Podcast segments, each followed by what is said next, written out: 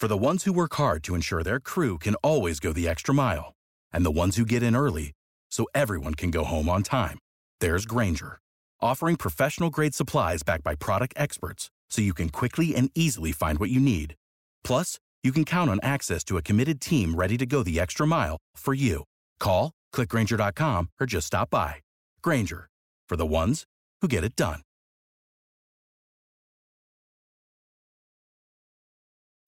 When you need mealtime inspiration, it's worth shopping Kroger, where you'll find over 30,000 mouthwatering choices that excite your inner foodie. And no matter what tasty choice you make, you'll enjoy our everyday low prices, plus extra ways to save, like digital coupons worth over $600 each week. You can also save up to $1 off per gallon at the pump with fuel points. More savings and more inspiring flavors make shopping Kroger worth it every time. Kroger, fresh for everyone. Fuel restrictions apply. Do you bleed green? Are you an ultimate Eagles football fan? Well, you're in the right place. Well, you're in the right place. This is Birds 365, hosted by the new Mac and Mac, Jody McDonald and John McMullen. Here we go, here we go. Who collectively have covered and talked about more than 50 plus years of Eagles football. Kick off your day with Birds 365. You'll get debate. We love to argue. You'll get the real story from inside the locker room. And you'll hear from some of the great football minds from around the region. You're about to become an Eagles insider. Get in the game. Join Jody Mack and Johnny Mack and join the football community that flocks to Birds 365. Birds 365 starts right now. Welcome to the NFL. Let's go. Let's go. Go. Go.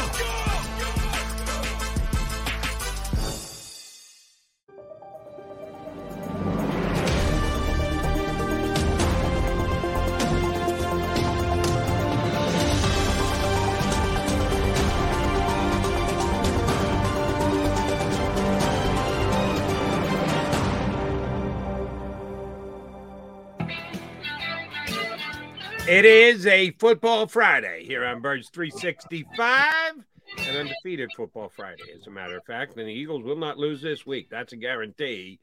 As They already won, Jody. They already won. They already won this week. Please explain. Uh, the New Orleans Saints, baby. Keep Oh, losing. okay. That's Keep true. losing. Yeah. Up to number four in the NFL draft Yeah. as of right now, if you tack on last night's loss. But hey, gives the Saints this much. And the Cardinals, who of course the Eagles have already beaten, and they get the Saints later in the year.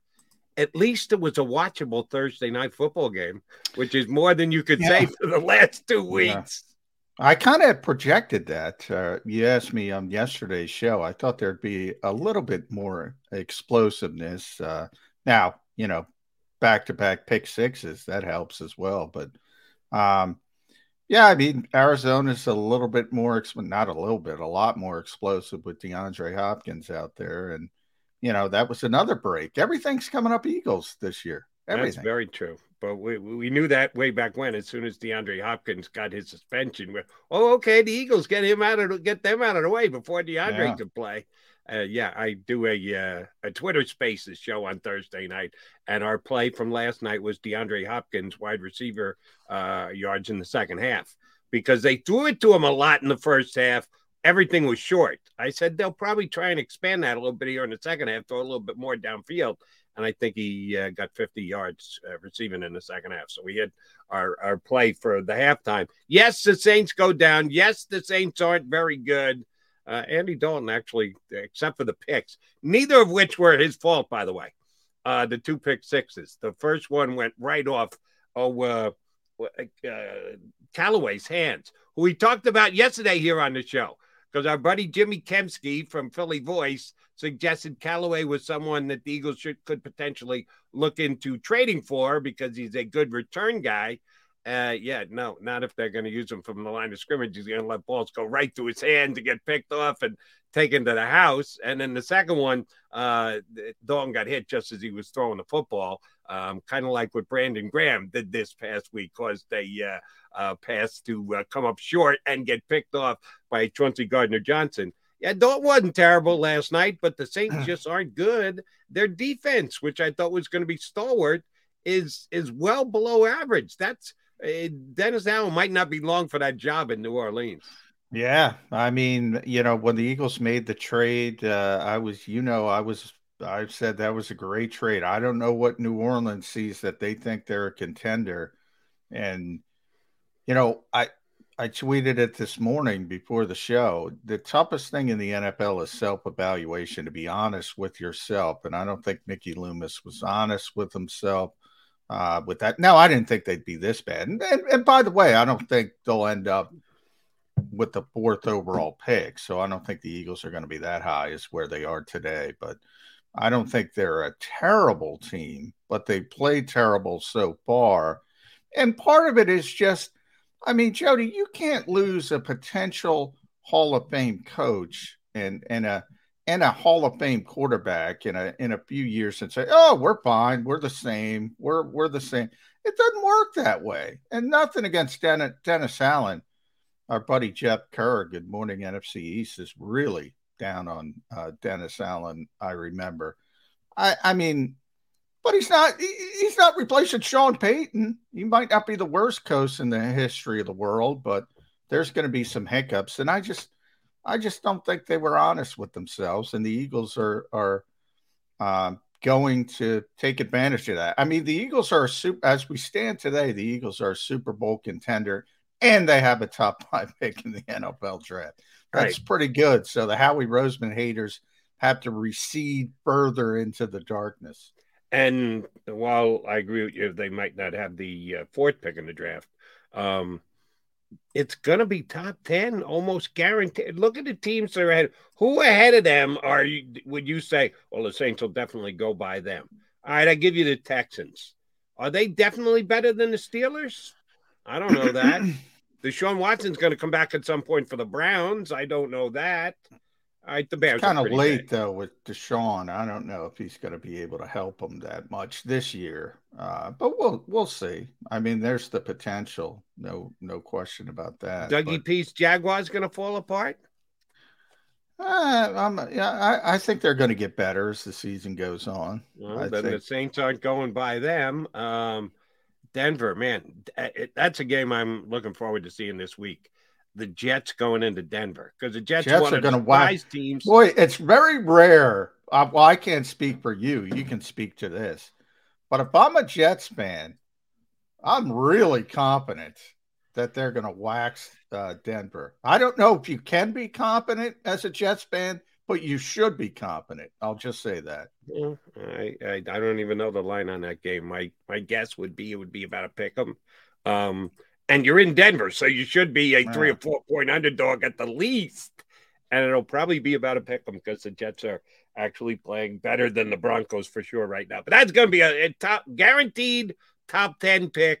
Could it hang in the top five? If it does, Wow, you're exactly right. Howie Roseman, 2020 hindsight, because that's what you have to do when you trade for a future pick. There's there's nothing to it but hindsight. And in hindsight, damn, is that pick going to look good? Uh, that trade, yeah, that, yeah. That now they did lose a little bit on, uh, and you know it was a good day for Johnny Mack because not only uh, was it, I'm turning out to be correct, it's way early, but all of a sudden don't sleep on San Francisco, Jody.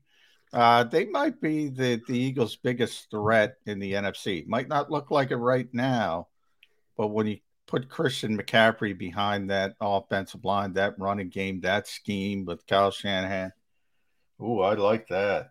I like that. But you know what? I'm not going to be that guy because the reason I picked San Francisco, the whole reason I picked San Francisco to go to the Super Bowl was because I thought Jimmy Garoppolo was terrible, and I thought Trey Lance would be a little bit better, and that's not going to be. So the reason I picked him is not going to be correct. Right. But, but that's okay. Your pick is your pick is your pick, but, and you got to live by it. And yeah, you got an upgrade yesterday with McCaffrey. Uh, for those who hadn't heard, uh, McCaffrey gets dealt to the 49ers for a second, a third, a fourth this year, and a fifth the year after. So it's a quantity over quality type deal. They got four draft picks, which is a lot, um, but not a first round pick. San Francisco didn't have a first round pick to give up this year.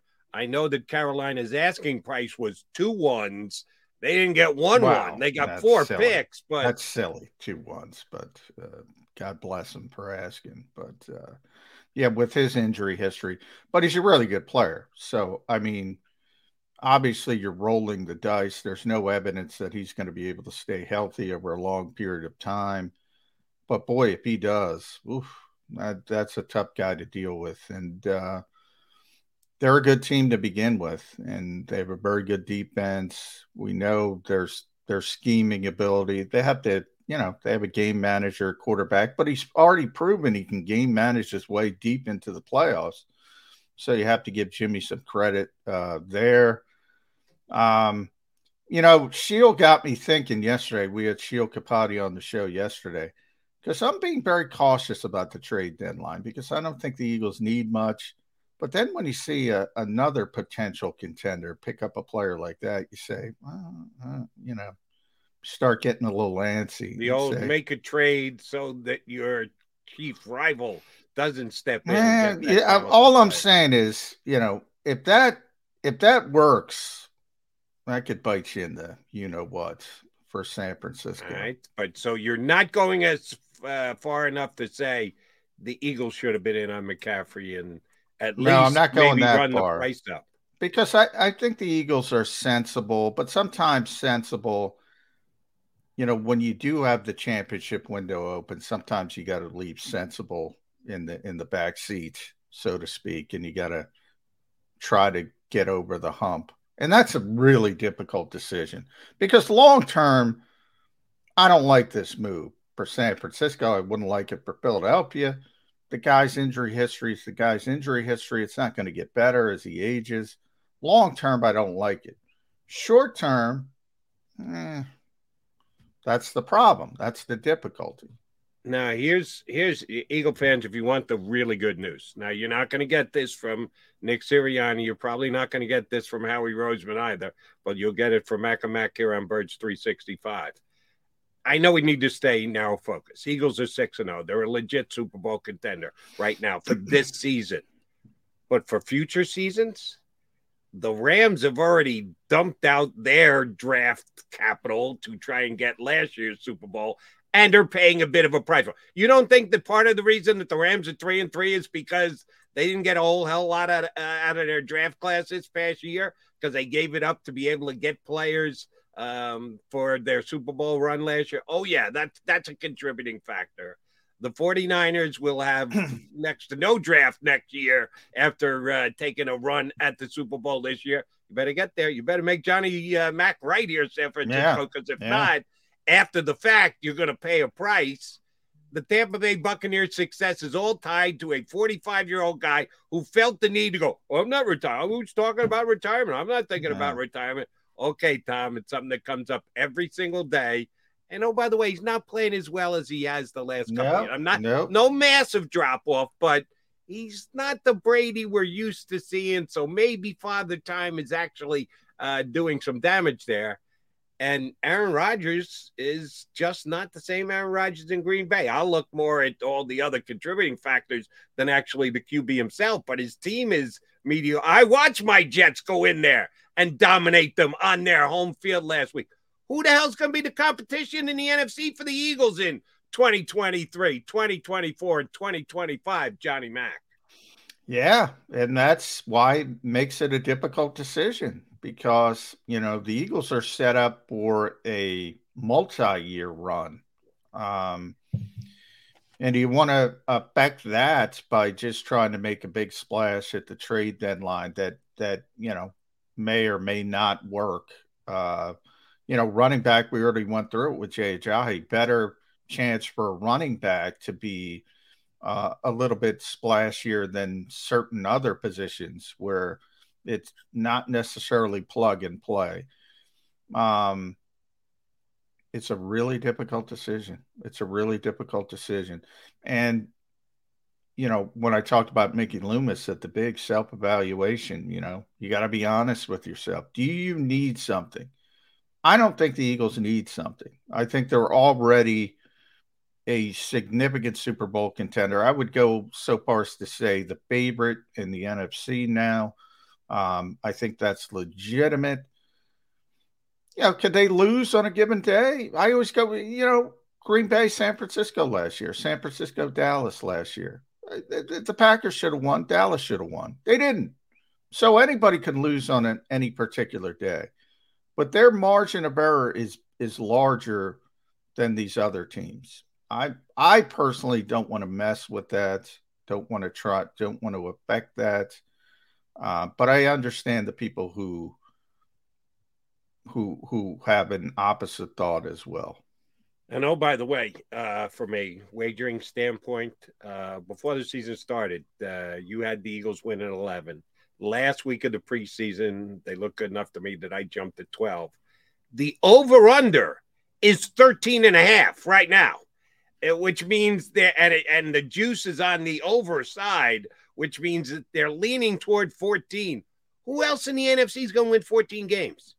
Not anybody. They no. no. I don't think anybody's got a chance to win 14 other than the Philadelphia Eagles. Yeah, I, Minnesota, we've talked about. We already saw Minnesota from an Eagles perspective. They're not good enough to be in that range. The Giants, I don't think they're good enough to be in that range. Uh, can the Cowboys get hot if Dak Prescott hits the ground running? Um, maybe, maybe Dallas is is the second best team. Um, and they showed some signs against the Eagles with a backup quarterback. So maybe I'd put them in the, just a, a check mark and say keep an eye on where they go with Dak Prescott. But the Eagles are the best team in the NFC by the far. reason the reason why the Cowboys don't scare me, and certainly getting Dak back is is going to upgrade their chances. Uh, I thought their defense would come in here and play a little bit better, and Eagles moved the ball really easily against them in the first half but it was probably more so the Eagles defense. Yeah, yeah, I know your boy Jonathan Gannon, who not everybody likes. Check the numbers, folks. The Eagles defense is pretty damn good. Yeah. I just saw this when I was looking back at the box score for a different reason today. In the game on Sunday night against the Cowboys. And I know this is a difficult stat to judge. And I guess the NFL has an official scorer at every single game that certainly designate some plays. We all know how to keep score at a baseball game, but I'll be truthful with you. I don't know how to keep what does constitute a pressure is debatable. It's like subjective on every single play. And another one of those is kind of subjective, but I couldn't believe the uh, domination in this category. How many passes do you think the Eagles defended in the game against lot. the Cowboys? Uh, uh, a lot. Bradberry had a bunch, I think. Uh, yeah, I. The I mean, I'm already is, on. I six or seven, I'd say somewhere. how does twelve sound? Oh wow! They no, had twelve passes defended in the game, and again, subjective the way that it scored. How many do you think the Cowboys had? One or two. Three. And do you know who had two of the three? Uh, it wasn't Diggs. No, he had a goose egg. Um, Parsons. Micah Parsons yeah. had two of their three defended passes. They only had three for the entire game, and Parsons, Mister Outside Edge Rusher, speed to the quarterback, had two of their three passes. Defended. Yeah, I don't. I don't know that those. You know those box scores. I assume you're talking about the NFL box score. Yeah. I'm looking. I'm looking at. Yeah, they had twelve. That that's ridiculous. They didn't have twelve. Uh, um, a, like I said, it's subjective. You're a guy who likes to chalk up the hurries and the pressures. They're very subjective. Yeah. No, I well every yeah. So I'm looking. That's why I'm looking at uh, PFF right now. I'm seeing they're they're more realistic. Uh, they have the Eagles at uh, seven. I think that's more realistic. Um, but still good. Seven is a ton, um, by the way. Um, 12 is ridiculous. Um, that's what I'm saying. That's why, uh, even though Dak comes back, the Eagles defense is better than the Cowboy defense. And right now, with the way Jalen Hurts is playing, the Eagles offense is better. The Cowboys have an overrated CeeDee Lamb and Pete Frank and Joe playing wide receiver for him these days. Yeah, I'm, I'm really DeVonta disappointed. and AJ Brown. I'm really disappointed in CeeDee Lamb this year. I'm really disappointed because I thought he had a chance to be, you know, one of the top five receivers in football. He hasn't come close to that. Um, now, again, maybe when Dak comes back, maybe that changes. Uh, look, but what I said originally, like I would keep an eye on the Cowboys more than Minnesota or the Giants, is all I'm saying. Still think the Eagles are better. Yeah, I just see the Eagles is better than everybody in the NFC, and it's not really close. All right, we are close to punching up our first guest. We haven't had him up in a couple weeks. It's always fun when he does join us. Now of the Philadelphia Inquirer these days, and you can also read him after the games on uh, Sunday here on JacobSports.com. Joe Santoliquito going to jump in with us here on Birds 365. At Pond Lehocky, we've recovered billions of dollars for our clients, and we're confident we can do the same for you. With over 250 years of combined courtroom experience, we've helped over 100,000 injured clients obtain some of the largest settlements in Pennsylvania. One conversation is all it takes to help you and your family get back on track. If you've been injured in an accident, give Pond Lehocky a call. Go to get your game on. Go for the beers. Go for the cheers. Go for the hit and the hits. Go for the stakes and the stakes. Go to get your parlay on. Go to get your party on. Go for the scene. Go for the screens. Go for the gallery. Go for the win. Go to Ocean. Visit theoceanac.com to plan your visit. Go passionately. Go fearlessly. Go confidently. Go Birds! Go confidently towards your goals with First Trust, Philly's hometown bank for nearly 90 years, and the official bank of the Philadelphia Eagles. We're focused on getting you over the goal line. So go with conviction, go with trust, Go and go forward with us by your side. First Trust Bank, the official bank of Philadelphia Dreams. Oh, and go Birds.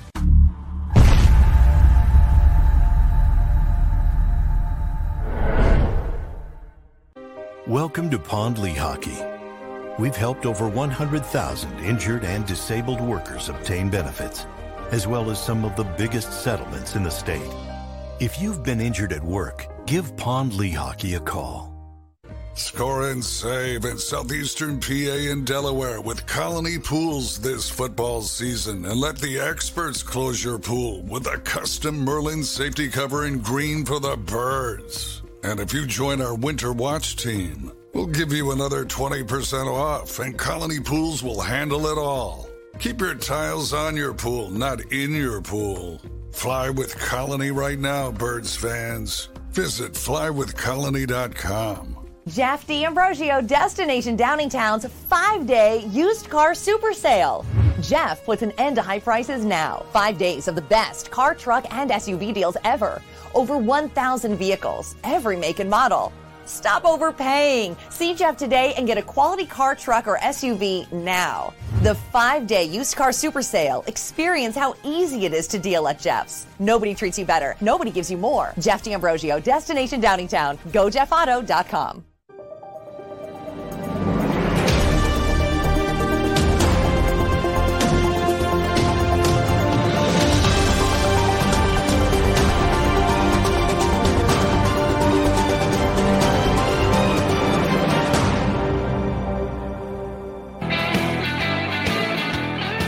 Football Friday here on Birds 365. You guys, Mac and Mac, McMullen, and McDonald. And we're joined by Joe Santoliquito, who jumps in with, oh, we got a happy wave for us on a Friday and everything. And what are you doing on your bye weekend, Santoliquito? Uh, work. work. so, It's um, always it's always work, Joe. It's self scouting. What is what's going on with your self scout, buddy?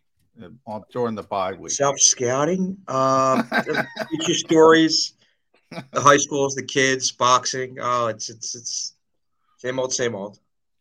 yeah, you of do boxing- the whole jump around thing Go with ahead. several different sports, including boxing, which you're uh, probably most well known for.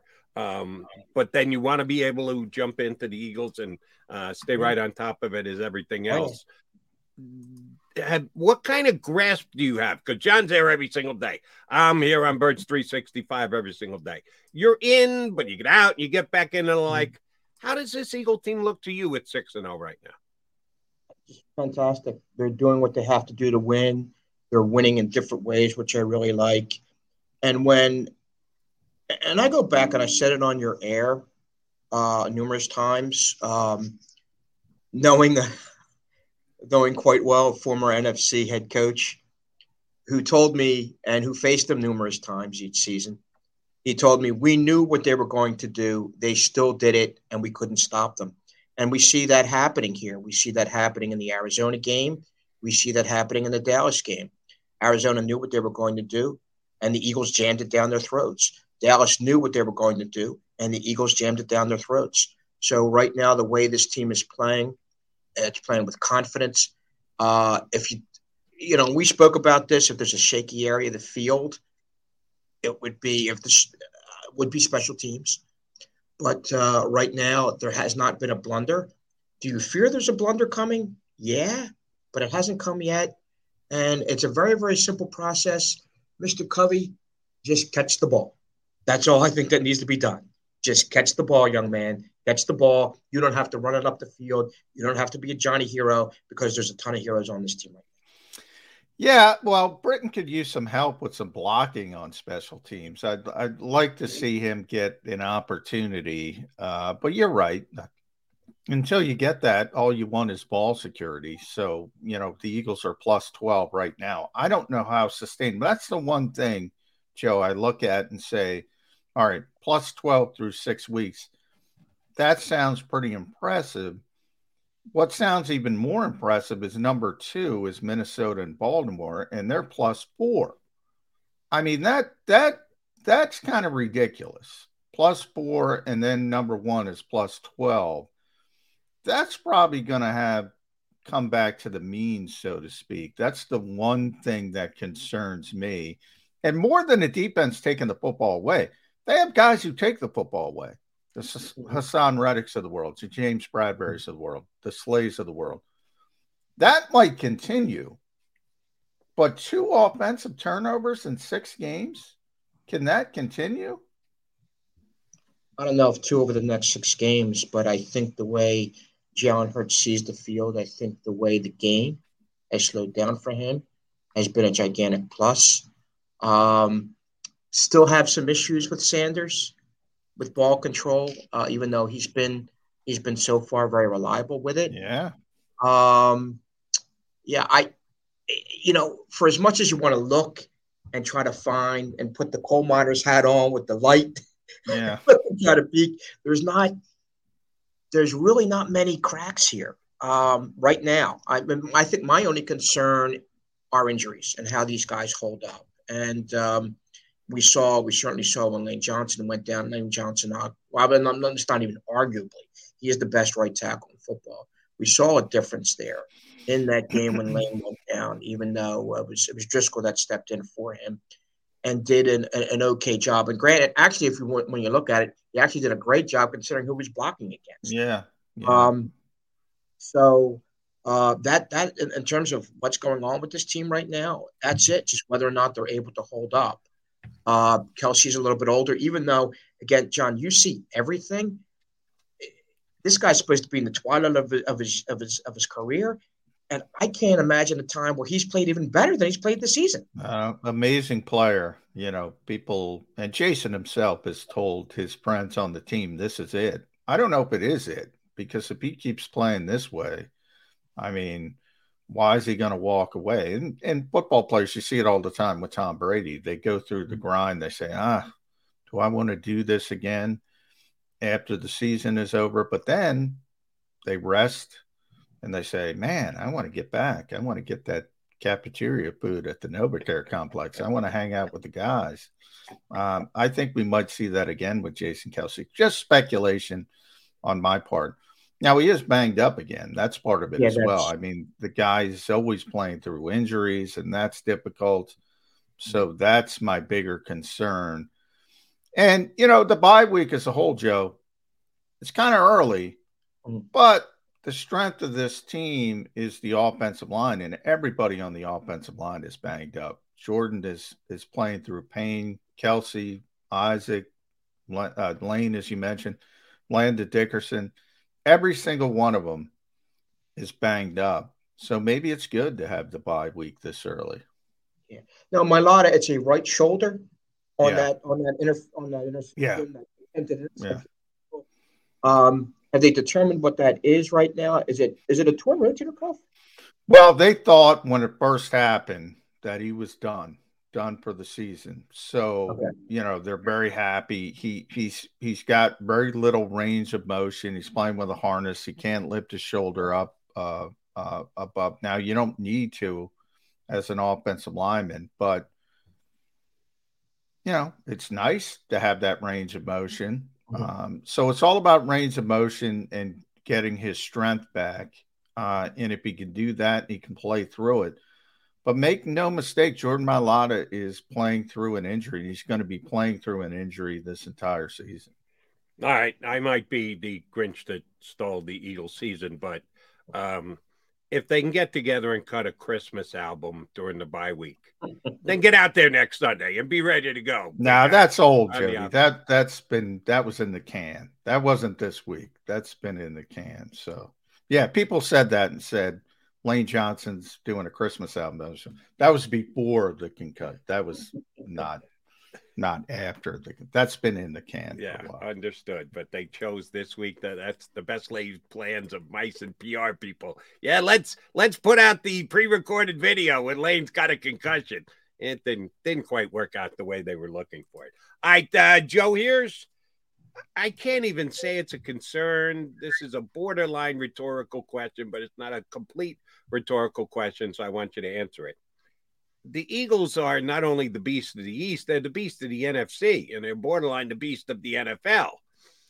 They've never been in this position, certainly not in the Nick Sirianni era. You want to go back to 2017 and say you knew the Eagles were the best team when they got off to the start. They got, I don't know that that was the case. And shoot, when they got to the playoffs, they were underdog three straight times. So how can you say that we're the beast of uh, of all?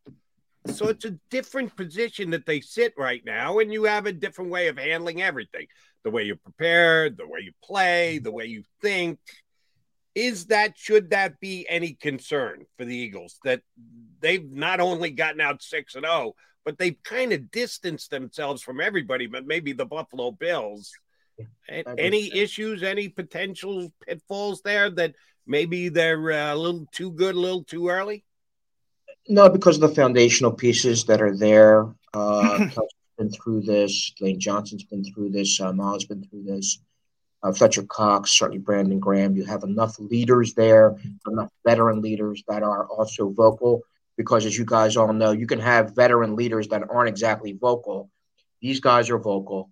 Uh, these guys know how to well know how to tamp things down when things can get a little bit, a little bit too big. And I think even someone like a Sirianni can even refer to these guys because, again, they've been through that run. They know what it's like. You know, it's it's not well, yeah, we're we are dealing with five years now when they made the Super Bowl run. But again, the foundational pieces are there for this team to lean on, and they're strong, they're vocal. Uh, right now, also, it's very, very important that, well, with the exception of Lane Johnson, that they're healthy and with obviously Kelce semi healthy. But again, you have the great type of leadership with this team, foundational leadership with this team that won't let that get out of hand. Uh, those guys again know when to speak up. They know that they know the environment. They can read the room to a point. Um, and I don't think those foundational pieces will let this wagon get out of control in terms of the hype machine. Yeah, I, I, I mean, it is interesting. You know, I, I must admit, Joe, with the trade deadline coming up, uh, November first, um, and yesterday on the show, Jody will tell you, I said, I don't want to mess with this team. I don't want to mess with this team. I get up early, so I went to bed before Mhm. the Yeah. Christian McCaffrey uh, trade broke. And I woke up this morning and I got to admit, I was like, oof, boy, that looks good for San Francisco. Um, who could potentially be an issue down the road? It's a difficult sort of decision to make, uh, standing pat or trying to make a splash because you're close and the championship window is open. Where are you with the trade deadline? Would you like him to try to go for that last piece, so to speak, or do you think the chemistry, the connection is too much and play it safe? In my opinion, I think you play it safe. They have uh, they have pieces here. I think again, my only head scratcher would be would be Covey. Um, but other than that, I, I think they are they've been very very stable across the line. They have been blessed with health. They are deeper than I think any team in the NFL in terms of one of the most important positions on. Well, I, I think the most important on, on the offensive line. Um, and what's the old bromide? I mean, don't mess with something that's not broken. And right now, six and zero, that, that's a hell of a Yeah. lot. That's a strong statement. So, uh, and as you guys all know, uh, and the operative word that you used, John, is, is a fantastic word. Is chemistry. I mean, we were all around for that 2017 team, and there was an amazing chemistry there. As a matter of fact, if not for that chemistry, that team would not have won a Super Bowl because I think we all had the impression after after Wentz went down that there was, you know, this team was driving towards a direction. When Wentz went down, well, that that suddenly that was shot, or some of us thought it was shot. Um, The Eagles think- thought it was shot, by the way. The Eagles thought it was shot. Uh, it was like a wake that Yeah, and- Monday after that injury. and you see the belief that they had in Foles, which I think helped Foles. Um, And that camaraderie there, that chemistry there, I think is a is, is a major force that pulled them through that situation. I mean, that was a team that you don't know where things were going to come from and and and, and how things were going to play out, but somehow, some way, the trust in one another.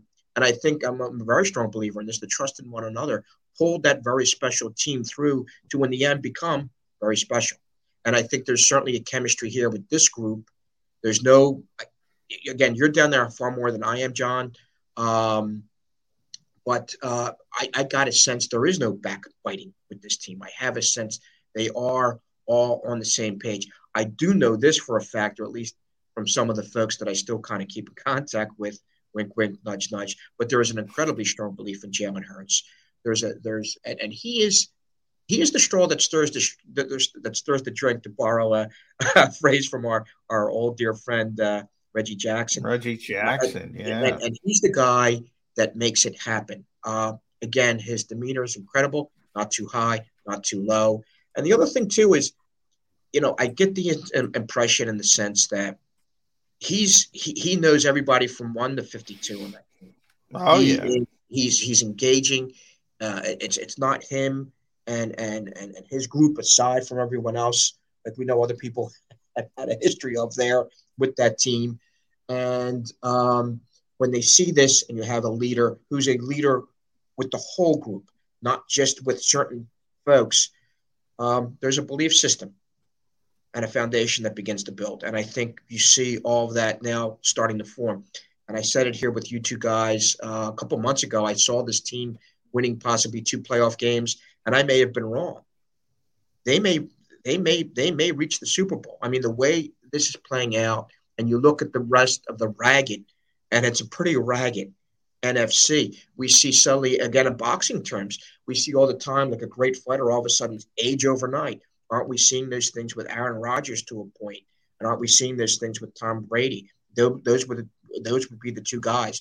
We see, I suppose, today's modern version of the uh, old Washington, that other team under George Allen, win now. You know, the uh, over the hill gang in terms of the LA Rams and what they've built. Now suddenly there's some fissures there, there's some cracks there. Uh, you look over the overall picture. Who in the NFC really challenges them? I don't think anyone. And I think right now, I think the three of us would all agree the only team that can beat the Philadelphia, well, I think two. I'll put two teams. The only two teams that can beat the Philadelphia Eagles right now are the Buffalo Bills and the Kansas City Chiefs. Both in the NFC. Johnny said, uh, let's take a couple of weeks, look back at the 49ers when they incorporate McCaffrey. They might be the toughest foe in the NFC, and he, he's probably right about that. Um, let me play devil's advocate on both of you guys uh, for the trade deadline. Here's why I would not be upset if the Eagles made a deal. Now, Chris, uh, acquiring a Christian McCaffrey is a big deal. That that's a really change the way your team looks and plays type deal. I don't think the Eagles are going there. I don't know that the Eagles even want to go there. But a, a, a contributor, a guy who's going to start, a guy who's going to play more than 50% snaps put in on the defensive side. Number one, like you said, on offense, Jalen Hurts is a really good leader. He's going to help the person who's coming in to try and fit and become part of the team and make it as seamless as possible. On defense, to me, they already proved they could do it. They got Chauncey Gardner Johnson when like 20 minutes before the season started. Yeah. And they August plugged 30th. him right into yeah. a position that he wasn't playing for his previous team. Oh, by the way, Mr. Uh, slot corner, we're going to make you into a safety on the fly. And it's worked out pretty darn good. So they've already shown the flexibility to plug and play with guys on the defensive side. I got confidence Jalen Hurts on the offensive side. I don't think the Eagles are going to take the, oh my God, we're 6 and 0. We can't mess with this mentality. If there's a good deal out there to be made and an upgrade on talent, I think Howie Roseman's going to make it. Where would you see that? What, what areas? What areas do you think they need to improve on? With with the obvious exception of special teams. I mean, I have. And what are we talking about? Running back? Miles has played pretty well. Are yeah. we talking about edge rusher? Because Brandon's played really well. Um, like who who's going to sit other than and you brought up Chauncey Gardner Johnson. You know, that still might be their weakest position. I'll throw that at you, Jody, and Joe. Safety as a whole might be their weakest position. I don't know. Are you going to get better than Marcus Epps or Chauncey Gardner Johnson? Uh, yeah, probably not. Um, uh, yeah, I would say probably another uh, uh, pass rushing guy, an overhang guy, to use the Jonathan Gannon descriptive adjective. Uh, if I were to guess, uh, if somebody's out there, and the guy who's going to be mentioned, of course, is Burns of Carolina, and I just. It's going to have to be the perfect guy, uh, not a guy who's up on a contract. It's going to have to be a guy who's got at least two years control, um, but if I were to guess on defense, uh, it would be uh, an edge guy. And if it was offense, yeah, I look to double down on the riches and get another wide receiver because I know Quez Odell. Odell, I I see. You know, Quez Watkins has done nothing except for the the big home run against Minnesota. Um, I've always thought he was probably the most overrated player by the fan base. I think that's borne out, but part of it is um, AJ, DeVonta, Dallas Goedert, they're always open. You never get to your fourth progression. What what what do you need? Uh, as long as those guys are healthy, they're always open, always. This is a reach for both of you. Um, I have a little knowledge in this area. Do you think I know DJ Moore's from Philly? Uh, that is a sinking ship there. Um, maybe a third, maybe a third for DJ Moore. I think DJ Moore would certainly, certainly, certainly make a rich, rich area certainly far richer. Again, it's a reach. It's a reach. I'm just throwing it out there hypothetically. DJ Moore coming home. Oh, and there was a pretty good rumor going last night that the Packers were interested in DJ Moore and might make a move for him. Green Bay has uh, got about 22 wide receivers, none of which have stepped up and said, "Oh, I can replace Davante Adams." I'm not sure DJ Moore can either, but he might be better than uh, the Sammy Watkins of the world that they've been trotting out there. Yeah, it depends on the price tag, right, John, uh, Johnny Mack? If the yeah, price I mean, is right, I'd have interest in DJ Moore. So, so would I. But you know, how old is DJ? He's uh, you know, I, am I'm, I'm trying 28, to 25, 25. Is that all? Yeah. yeah. I'm like, why? Why not? The Panthers are in in fire sale mode, but they're trying to get rid of veterans. You know, um, that's why I say the same thing with Burns. And you know, I've kind of kind of got an in in Carolina because our buddy Mike K's down there now. they're not looking to trade their young players. They have to build around the Brian Burnses of the world, the G, DJ Moores of the world. Now, as you know from another Moore, uh, Jody, uh, Eli Moore, you know, the Jets are finally Elijah. getting good. Elijah, sorry. Um, uh, the Jets are finally getting good, and he's not happy. You never know with an individual player. Um, if they make enough noise, they can force their way out of situations. But yeah, if you told me, uh, what what what was DJ? I think he was a 2018 first round pick. I mean, correct. Yeah, that'd be perfect. but I don't I don't know how realistic it would be. And by the way, on the back end of that, guys, how happy would he be playing third fiddle, not getting the football at all? That that that plays into it as well. Yeah. Yeah, Right, but what's what, that's in, right in on. contract status? This is fifth year, so is he due for a contract extension? Uh, DJ let, us see 2018 2019 2020 20 yeah this would be his last year um no actually he signed i'm looking it up he signed a three-year 62 million dollar extension with the panthers so he's set they're not trading him yeah and if I were the Eagles, I don't know that I would want to get him. I would prefer acquiring somebody Yeah. like that who's on the last year of his deal, who's coming in. Guess what? Come on in, get yourself a Super Bowl ring, and you go out and hit the market next year. Just yeah now now rental. now more i think about it well they already signed him so they're not going to trade him um even though wikipedia says they already traded him to the packers Right. Like But, I uh, said, the rumors were flying last night, but it hasn't happened yet. He he caught 87 passes in 2019. He caught 66 in 2020. He caught 93 in 2021. That's that's a guy who would not be happy as the third the third uh, uh, guitar in the band, so to speak. I mean, he wants the football. So yeah, that kind of uh, all that stuff factors into it. I don't think it would work, but great player, great player. Just Great players that in. having a lousy year, and that's why we're Yeah. even having this conversation. Um, but I think his contract uh, is the reason you say no. All right. Uh, Joey S. with the uh, bye week. Uh, nobody getting any info or insight from Nick Sirianni. Done a phenomenal job right now. The favorite to win Coach of the Year. Same exact guy coming back next week with the six and zero and the divisional lead. Is there any change in modus operandi from the coach who is right now sitting atop the pile as coach of the year and with the best team? Do you think we'll see Nick Sirianni do anything different? No, not really. I mean, he knows what works for him. I think uh, that tinkering phase went on last year. I think he found out what works. He found out what doesn't work.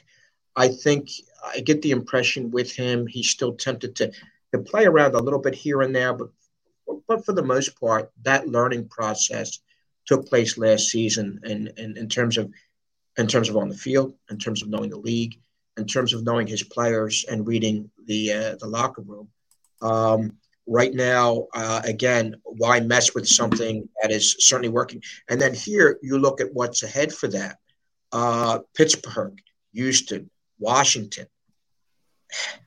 Unless something major, major happens, they're going to be eight and zero. You know, then you look at Indianapolis. Uh, granted, at Indianapolis, a little bit of a threat, and then you have Green Bay coming in. Um, it depends on where again Green Bay goes. Uh, it depends on Aaron Rodgers becoming Aaron Rodgers again. I think we all agree that's probably going to happen. But um, again, why why tinker with success when when things are working? And again, you guys already know uh, routine is a huge, huge part of professional sports, and I, it's a huge part of sports. Period. So uh, you, you have something here, you have an approach here that's uh, that's working, and I also sense too uh, these guys aren't getting too built up. Uh, these guys aren't getting too high or too low. I think they are following the course of the very equal equilibrium of their quarterback Jalen Hurts, who is I, I you wouldn't know if if if he was celebrating a birthday or or No. a tragedy with him. I mean, it's just Yeah. all even with the guy. Yeah. And my God, I I mean, I'm I'm a little bit older than Jalen. I wish I had that even keel demeanor. Yeah, that, that nothing really phases him, and everybody, um, everybody, I think, is following that leader and taking that approach. Uh, again, you don't mess with this thing right now. It is working right now. It is, it is, it is a gentle, very fine piece of machinery. Uh, it's it's the it's the it's the two hundred thousand dollar Lamborghini that's humming very well. Yeah, you're right. I, am not going to mess with it. At Jay Santoliquito, follow Joe on Twitter. I want to talk about that coaching staff. I'll, I'll, I'll last one for you from me uh, because you know John DeFilippo very well. I give John a lot of credit uh, for the Eagles Super Bowl run. I think a lot of people forget there's a lot of revisionist history. When Carson got hurt in those last couple games in the regular season, they were not pretty from an offensive standpoint. Um, the Eagles essentially remade their offense uh, for the playoffs um, and, and built it around what Nick Foles was comfortable with. And John was a big part of that. Um, and he was the guy tasked by Doug Pederson to essentially, you know, get in the lab with Nick Foles, figure out what he likes to do, figure out what he does well, and the rest is history. Um, I look at this offensive coaching staff and I see a lot of similarities um, with Jalen Hurts. You know, bigger group with Nick Sirianni, Shane Steichen, Kevin Patullo, Brian Johnson, but they build around what the quarterback does well. They don't try to, you know, pound the square peg in the round hole. How much of this run do you give credit to the coaching staff for? a ton. I mean, they formed nothing. I, I, think this time last year, this was a team in dire straits. This time last year, this is a team that uh, many people had doubts about. They had doubts about Sirianni. They had doubts about Gannon. We could go down the list. Um, they knew what they could do. They adjusted on the run. Hey, we can't win this way. Let's win this way. They ran the ball. And now you see here uh, and a lot of it, I think, has to do with Hurts. But again, a lot of it's the coaching. I mean, this is basically, and I hear people that I talk to every once in a while around the country. This is, this is the Oklahoma, pretty much the Oklahoma, the Oklahoma template that he yeah. ran in Oklahoma, and what made him successful. Uh, and we see him suddenly, you know, we see Hurts emerging more and more and more as a passer. I mean, he did some things. I think uh, with the Dallas game, there was one open uh, when he missed AJ uh, AJ Brown and um, uh, and that that was about it. Um, they also knew with the heat that he was taking later on, with Lane Johnson being out. Well, what do we do well again? Let's go back to what we do well again, and that's running the ball and pounding it at these guys. Um, I also saw too beautiful again on the coaching, beautiful game plan and dealing with Michael Parsons. There was yeah. one. I remember the one sequence. I think it was a third down where they didn't block him at all, and he didn't yeah. know what to do. They ran that play three times. Three times yeah. they ran. They called. They called. It's a run pass option. They called it a run pass run. Um, three times, and Shane Steichen would have went back to it again if he needed it. The Cowboys couldn't stop it. They put Micah Parsons in conflict. It was the fourth down. It was the AJ Brown touchdown. It was the DeVonta Smith touchdown. Same stinking play. Yeah. They ran it three times, and they would have went back to it again. Um, and you're right with the Lincoln Riley, Oklahoma uh, template. Yeah, and that well. and that is and that that falls on coaching. That falls on again points of attack and, and, and how you deal with things. That uh, for years people didn't know. I mean, they knew what Lawrence Taylor was able to do, and they still had problems with him. You know what Micah and I put Micah in that he's heading in that area. I'm saying he's Lawrence Taylor. I'm not going to put him there. I got scolded for that, but not yet. He scolded but, me, Jody. Uh, somebody on the show scolded. Who scolded? I don't. Uh, Gary that. Myers. Yeah, Gary. Gary, and rightfully so. Oh, for comparing him to Lawrence yeah. Taylor. Yeah, yeah, well, that's a New York guy saying that. You got to you got to keep that in a proper perspective. Lawrence Lawrence isn't going to be compared by anyone to any anybody at any time. Yeah. Uh, well, no, he's right. He's not there yet, but he's a really good player. Really and, good player. And, and the coaching staff and the scheme knew what to do with him. They knew how to deal with him. And this is also a group that I really like. Again, from the outside looking in, John, again, you're, you're down there not that often. But they're willing to adjust. And again, I, I deal with high I, I deal with football at every level, high school, college, pro. And you got guys that aren't willing to adjust. You got Oh, guys. yeah. that are You got way more that won't adjust than do and, and, that do and, adjust. and these guys aren't. They they are. Uh, uh, people are going to pick up with what they're doing. We all know that. And I think, and I have the faith right now in Nick Sirianni and his staff to do adjust to that too. Now it may take some time, as we're seeing here. And they haven't exactly been too too too formidable in the fourth in, in the second half. And and I think as we go down the stretch, I think I don't think there's any doubt with the with the ball to here between the three of us that they're going to make the playoffs. I don't think there's any doubt here that they're going to go, you know, the, the, most probably the one the NFC East. What I'd like to see as we come down into the midway point and into the tail end of the season, I want to see them being, I want to see them down in the fourth quarter. And I want to see a, uh, I'd like to see a, a, a late fourth quarter touchdown. Let's see what this team does with adversity. They still have to face serious adversity. They've, they've faced a modicum of it. Little, little, little bit. pieces here and there. Jacksonville, they were down fourteen nothing. Um, yeah, And, terrible and that was it was it was 14-14 before you blinked. Yeah. They got Yeah, right back yeah. into it, and it was certainly before the first half. So I think Joe's point is is on point. I, I need your help, Santoliquito. I'm going to come to defense of my partner here. Lawrence Taylor was Lawrence Taylor, arguably the greatest outside linebacker in history. I don't think it's even arguable. Uh, greatest outside linebacker in the national history of the National Football League. And I'm not talking about overhang guys like Haason Reddick, who is, yeah, he might be a linebacker, but he's really a defensive end. We know they played defensive end in college and they converted him to a linebacker. Is there any player since Lawrence Taylor that is as comparable to him as Michael Parsons? And I know it's only a year and change of Michael Parsons, but I think John's right.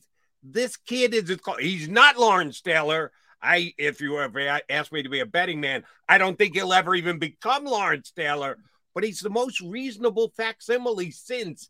If you're looking at that specific player, I'm not talking about an edge guy who's more of a defensive, a linebacker, a legit linebacker who's an outside pass rusher. Anybody that I'm forgetting here? Ray Lewis was a middle linebacker. Uh, any type of Thomas linebacker? Who's that? you guys put Derrick Thomas in that category?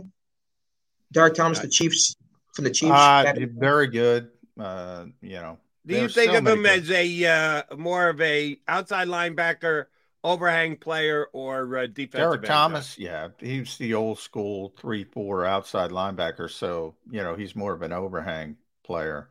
Um, so was LT for that matter. Uh, but guy? yeah, Giants I played four three. I know, but he's more of a, a, you know, it's a different era. So today he would be an overhang player, is what I'm saying. If you if you moved it, he would he would be an overhang player. So that's why I always yell. I you know it drove me crazy in the offseason. Are the Eagles four three or the Eagles three four? The Eagles are. I don't give a flying. You know, you know what about four three or three four. So things aren't as rigid today as they were back then. And that's why, you know, pet peeve drives me crazy. But, you know, and that's why you, I, I try to judge players in their era uh, because things change. Like quarterbacks, I always point out Joe Montana, still the greatest quarterback I've ever seen. Tom Brady pushes that, but I would still give the slightest of slight edge, edge for Joe Montana. 92.3. I always remember that number. I tell Jody this all the time.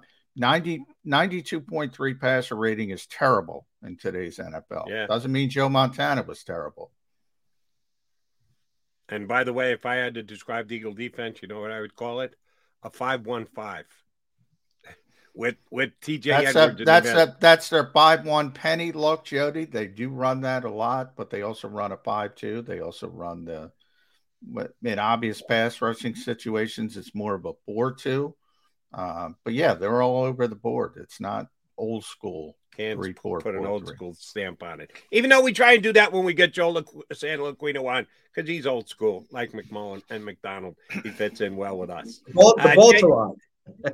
Exactly, that too. All right, uh, you going to be uh, putting up a column on jacobsports.com after, uh, well, this weekend you got no stuff, but the week after against Pittsburgh? Oh, yeah, yeah. I'm, I'm the regular, uh, I help my man out. I'm the regular uh, Eagles uh, game guy, uh, game story guy, which is still kind of fun. Brings me back to some other times when there wasn't such thing as game stories.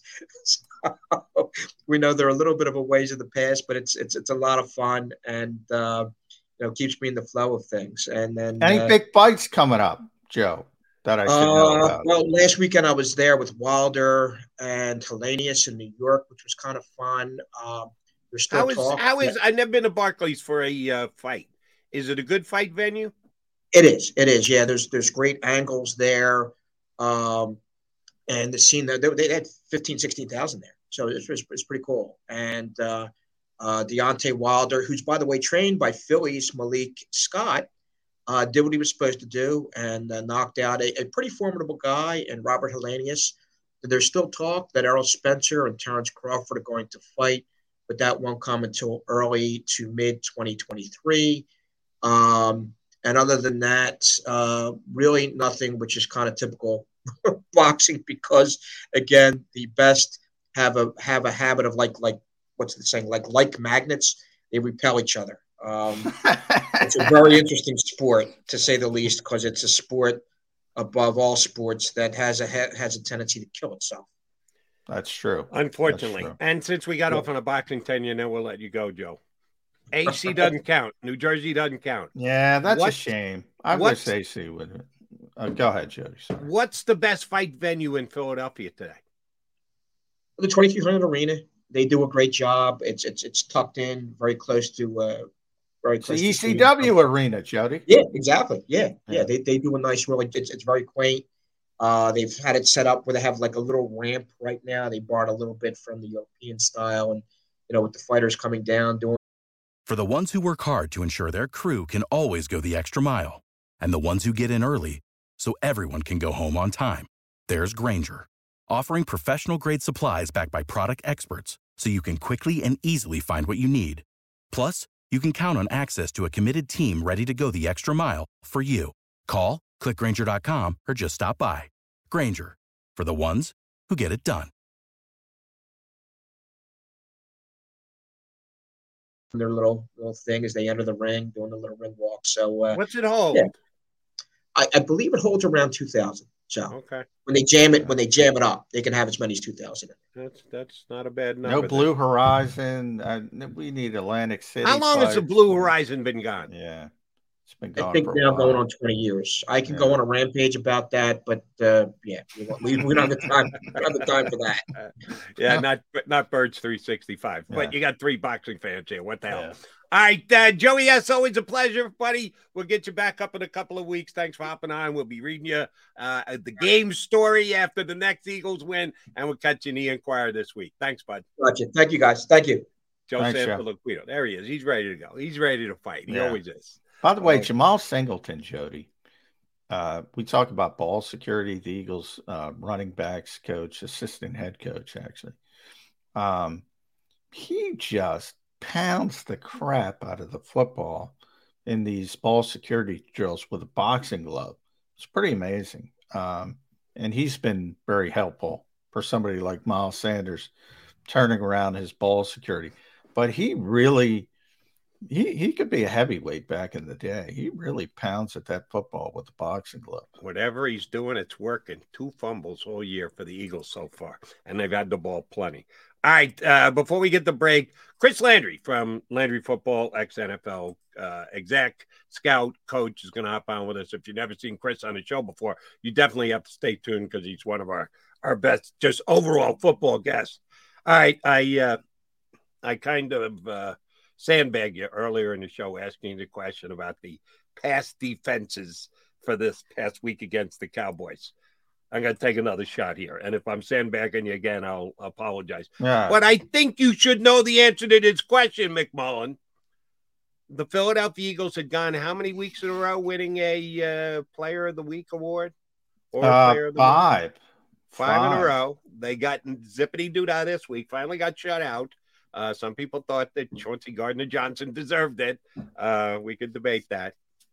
Who got offensive player of the week in the NFC this week? Yeah, I don't pay attention You to know, that. uh, I'm, yeah, I'm if it's not an sandbagged. Eagle, you don't know, is what you're no, telling me. I, I I do read it when it comes out, but that's three days ago Oh, now. I was going to So, say, you can't remember who won it? No, no. I'll give you a hint. Do the deal. Dude, that Marcus Mar- Mariota. Marcus Mariota I think it was 13 or 14. So. 13 of four. He only threw for like 129 yards, but he 13 to 14 completions. He threw two touchdowns, ran it five times for 60 yards, and ran in a touchdown.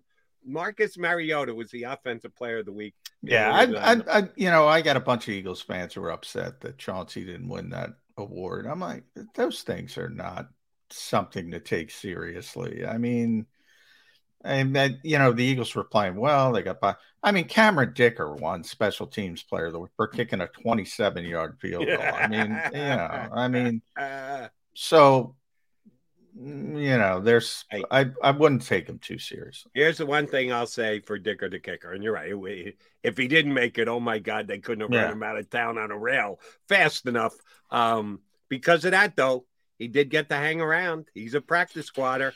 Yeah, he made so that. far, he he, so he got to he got another paycheck By this the week. way, he got a paycheck do- for doing nothing because they're on the bye this week. The kid from uh uh um I did see the special teams player of the week this week was the punter who who by the way punter from Minnesota who who by the way Jody's like 6'4 250 you know he's huge Pittsburgh's punter by the way is huge if you've ever seen Pressley uh Harvin massive punter uh used to punt at uh, Georgia Tech, I believe, won the Ray Guy Award.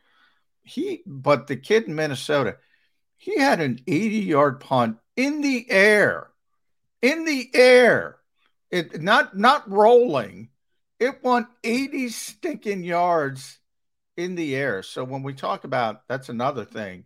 When we talk about um, returners and Covey, there is no returns anymore. These these punters few- have gotten few too good. between. You're right. Yeah, yeah. Um, but uh, you know, so he won the special teams award because I remember the 80 yard punt. Um, but yeah, I wouldn't get too upset about player of the week awards. But uh, Marcus Mariota, who I was a big fan of, 13 of 14, I do know he went 13 of that's 14. just uh, unbelievable. Um, I I will tell you that I did. I Do the uh, deal. do the deal for Marcus Mariota, the 80 yard punt this week. I remember Steve O'Neal, 98 yard punt for the JETS, Jets, Jets, Jets, still the longest. I imagine there history. there was some rolling there, Jody. Oh, there was a whole bunch of rolling involved in a 98 yard punt. All right, Jody Mack, John McMullen, we are the Mac and Mac. Birds 365 guys, come back. I got a couple things to run by John. And then Chris Landry from LandryFootball.com, former NFL uh, coach, exec, scout, is going to hop aboard with us on this Football Friday.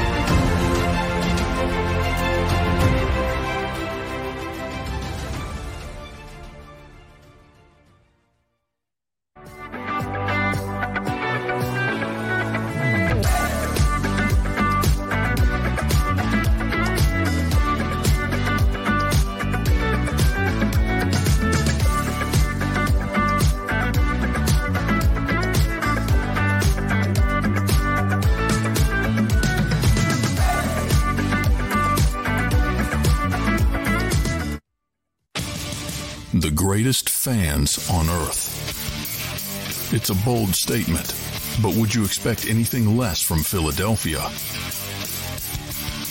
58 years of heartache creates a toughness, a grit, a resolve not found in most. Sure, our prayers were answered, but now that we've had a taste, we're looking for more. Pond Lehocky, official partner of the Philadelphia Eagles.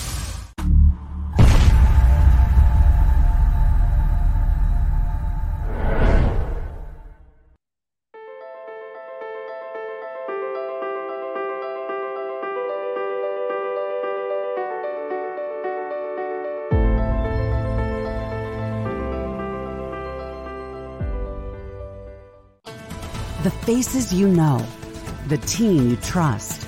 The Delaware Valley's leading news program, Action News. Go for the beers, go for the cheers, go for the hit and the hits.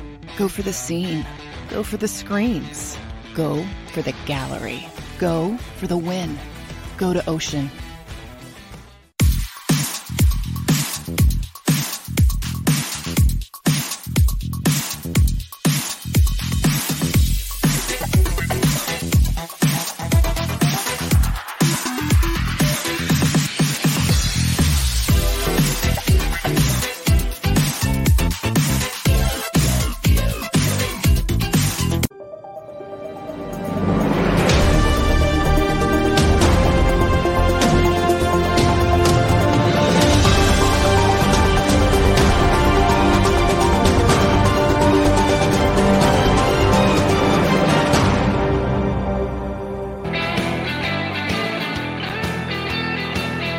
Got your Mac and Mac guys, John McMullen and Jody McDonald here with you on Birds 365 as we mark, make our way through a bye week. Yes, uh, the Phillies will keep us uh, interested in Sunday. Uh, you can make your choice between watching other games in the NFL, non Eagle games, or the Phillies. I hope you're jumping on that Philly bandwagon. Uh, but Eagles will be back next week against the Steelers. Hopefully, Lane Johnson, good to go. The bye week, good time for him. As you noted earlier in the show, John, the entire Eagles offensive line has injury issues.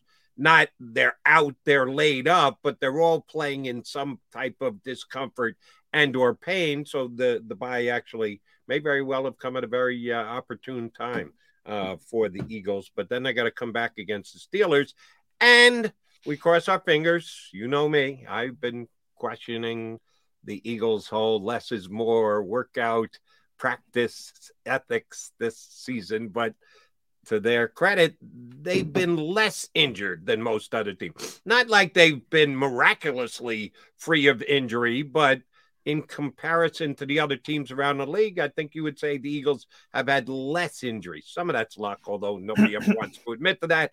Um, but you can only go with the facts and the stats that you have, and Eagles have been less injured how much do you attribute that to the Eagles doing things the way they do it? The luck that is the luck. I just uh, read your comment uh, Jacob Sports about how you can do certain things to put yourself in a position to get your hands on a football, to cause turnovers, to not give up turnovers. You can't do it 100%, but you can you can certainly hopefully point the ship in the right direction. Have the Eagles done that with the way that they handled their practice business? Yeah, I think that's a, a, perfect way to describe it. And that's exactly where I was going with the turnovers. Same thing. I just mentioned Jamal Singleton pounding the football every day at practice with the boxing glove. you can do these things to make it, but there's a certain randomness to turnovers. Certain same thing with injuries. Yep. But the more you you do the right things long term, you know, the better off you're going to be. And it's ironic because you know um, the Vikings are five and one. They're saying the same things there because they took the the the Rams. Um, the the Eagles took the Rams. Ted Rath. Um, everybody remembers him as um, Sean McVay's get back coach. Uh, the guy would pull him back. The the famous NFL films now, you know, because he's so into the game, he had to pull him back so he wouldn't get in people's way. Kind of got a little famous for that. Well, the Eagles took him as part of their sports science department. We talk about Arch Denoda all the time. Uh, the Vikings did the same thing with Kevin O'Connell.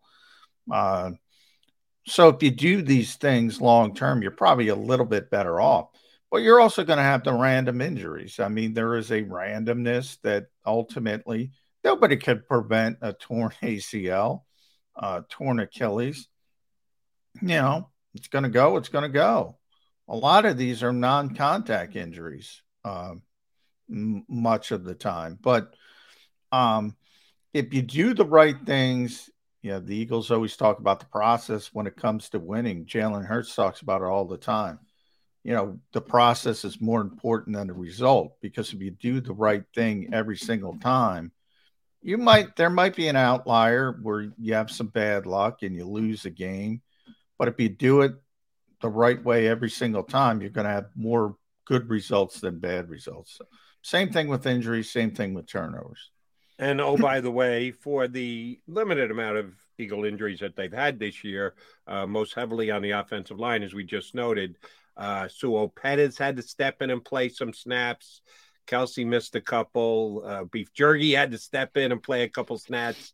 Jack Driscoll has had to play many snaps because of injuries on both the left and the right side. So the, that's the other thing you have to do. You have to be prepped and ready to prepare. When an injury does come up, you get a guy to step in, and you know there's going to be a drop off, but try and keep the drop off as minimal as possible what happened? I know I'm tempting the football gods here, and I apologize for it ahead of time.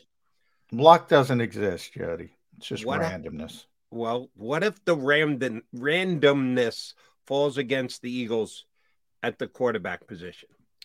We've kind of forgotten about the mustache guy on the Eagles. And well, yeah. we should because Jalen Hurts has been phenomenal. He's number two in the MVP standings behind uh, just Josh Allen right now in the entire NFL. They okay if Gardner Minshew has to steer this ship for a couple weeks? Probably not. Oh, for a couple weeks, yeah, they're fine. For a couple weeks. Um, All right, four weeks if you need to go more than a couple of worse. months. It gets worse. Um, the more he plays, the the you know the worse it's going to be. I, I always talk about the margin of error. The margin of error decreases. You just saw it with Dallas and Cooper Rush. I mean, they were able to persevere. Could the Eagles persevere? Yeah, they could because they have a good team. They have a really good team, and they have a good backup quarterback. He's better than Cooper Rush. Um, and you saw it last year against the Jets. Uh, weren't a good team at the time, but he played well. Yeah, they could persevere with Gardner Minshew, but if he's got to play ten games, if he's got to play in the playoffs, you don't want to be in that situation. Now, the Eagles have already been in that situation once with Nick Foles, and I know people think of him differently but it's not different. You know, if you get to the playoffs, if you have home field advantage, if well, you're the number one. did number you say it's seed, not different? No, are, it's are not. you suggesting that uh, Gardner Minshew could pull a Nick Foles in in a short window? Yeah, he could pull a Nick Foles. The, the Foles window. Yeah, yeah, he could pull a Nick Foles. If they have a, a number one seed, and and you got to go through Lincoln Financial Field, um, yeah, they could win two games because they have the better roster, the better team. They could persevere. And then when you get to the Super Bowl against whomever, then you got to get a little bit lucky. Um, and that's what happened with the Eagles in 2017, 2018. And they got hot. Nick Foles deserves all the credit. I was comparing to Vinnie Johnson, the microwave. You know, when Benny got hot, look out. I don't know I don't know if Gardner Minshew could win that type of game, uh, but he could win a game in a different fashion. Um, I would argue I'm going to get in trouble here, but what what do I care? I always get in trouble, Jody. I would argue that Gardner Minshew is a better backup quarterback right now than Nick Foles was in 2017. Was in 2017? Yeah. Wow. Nick Foles yeah. was not. You're going to get in trouble for making I that know. statement. I know uh, because I, I, don't know where you're coming from with that one. Revisionist history. He he was not considered a, a great backup quarter. People forget he he he barely played in training camp. He had an elbow issue. He was thinking about retiring. Oh yeah. And I'm not talking about when he was in Kansas City where he was thinking about retiring. He was thinking about retiring. Brandon Graham tells this story all the time because Brandon takes credit. Um, gave him his acupuncturist. Uh, he was thinking about walking away. the Eagles were not comfortable with their backup quarterback situation at the time. But there's a lot of revisionist history. The Eagles are very, very comfortable with their backup quarterback situation. They think Gardner Minshew is one of the best backup quarterbacks in the NFL. I don't disagree with them. I think he's one of the best backup quarterbacks in the NFL. You never want to be in that situation, Jody. And that's where I think people don't realize how miraculous that Eagles run was with a backup quarterback because they think Nick Foles is more yeah, than but that. He's Foles, had, Foles had had a seven touchdown game in the NFL. Gardner Minshew's never had anything like a seven touchdown game. There was the possibility that Nick Foles could have done what Nick Foles did. Yeah, but that's Gardner Minshew ain't doing that. that that's a different conversation. Yes, Nick Foles at his apex, the seven touchdowns to 20 was better than Gardner Minshew. That's not what I'm saying. I'm saying in 2017, that Nick Foles wasn't the 27 and 2 guy. That was the Nick Foles that had already contemplated retirement, had already, you know what, the bed in St. Louis and Kansas City. Uh, that was not the same guy. Um, now, if you, you know, as we said, there's a a a lot of fans like to think players are in stasis. They're always the same guy, and we all know that's not the that's not the truth. He was a different guy in 2017, and as I said, he was contemplating retirement in training camp. That wasn't the 27 and 2 guy. But I know people aren't going to understand that. I know I'm going to get in trouble. Believe me, I know, Jody. Yeah, the you, you, you're you're you're comparing a very small time period to another very small time period, and Nick Foles already did what he did. He already already so- did what he did. Right. Already did what he did, but it was People aren't gonna get miraculous. Yeah. And- but I also think you're slightly over. and- and ju- How the Eagles feel about it and what he's actually done in his career, it- it- and I I just can't uh, wrap my head. Well, the bigger thing the- is- because the Eagles are comfortable with Gardner Minshew.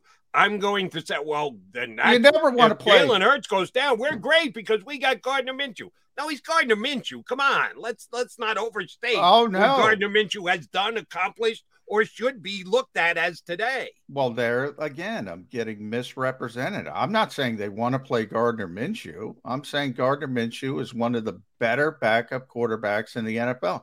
You never want to play your backup quarterback. Yeah, I I I was there. I just mentioned it in this show, Jody. I was there. The Eagles can say whatever they want. I was there the day after Carson Wentz got injured. They thought their season was over. They were inconsolable. They they didn't know. That's gotta- why it's miraculous. Johnny, I got to tell you, if Car- if Jalen Hurts goes down and is out for the same amount of time that Carson Wentz was out, which was done for the season, the Eagles season is actually over. The the expectations of now making it to the Super Bowl, I don't think Gardner Minshew is taking them to the Super Bowl. You You, have know to what Nick Foles did. I don't think he's doing that. Well, I think it's very unlikely. You never want to play your backup quarterback. What I'm saying is, if you already have the number one seed, and people have to go through Lincoln Financial Field, this team is talented enough to persevere. Like I don't think people know how poorly Nick Foles played in Atlanta. There's revisionist history against Atlanta. He was terrible. They won the football game. They found a way. Then he got hot and he blitzed Minnesota and he blitzed New England. They had to get to that point.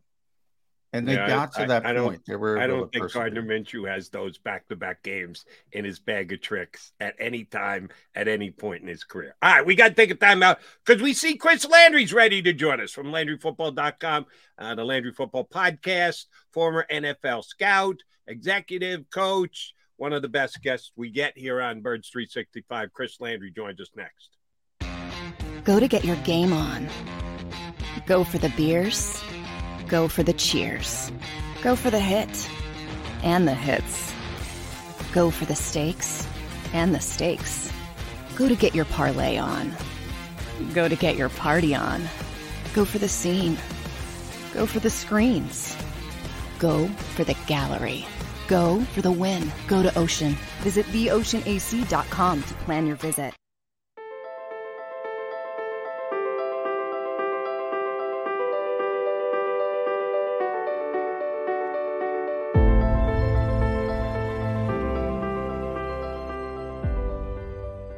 Jeff D'Ambrosio, Destination Downingtown's five day used car super sale. Jeff puts an end to high prices now. Five days of the best car, truck, and SUV deals ever. Over 1,000 vehicles, every make and model. Stop overpaying. See Jeff today and get a quality car, truck, or SUV now.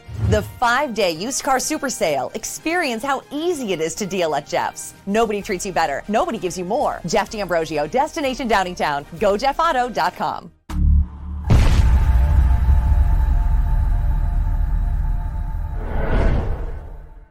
Score and save this football season on your car insurance. Before the next game, save up to 40% on your auto insurance policy. That's right, 40% savings. Call an Audible this season and contact the Del Val Insurance Group. They're an advocate for you, not an insurance company. That means they'll get you the right coverage and save you up to 40%. Call managing partners Fran or Jim of Del Val Insurance, 215 354 0122, or score and save at dvigi.com. dvigi.com. Hi everybody, my name is Jason Lombardi. I'm an inspector at DryTech. At DryTech we offer three major services. The first one being basement waterproofing. The second service we offer is foundation and structural repairs. And then the third service that we offer is mold remediation. If you feel you are having a waterproofing issue, give DryTech a call or check us out online.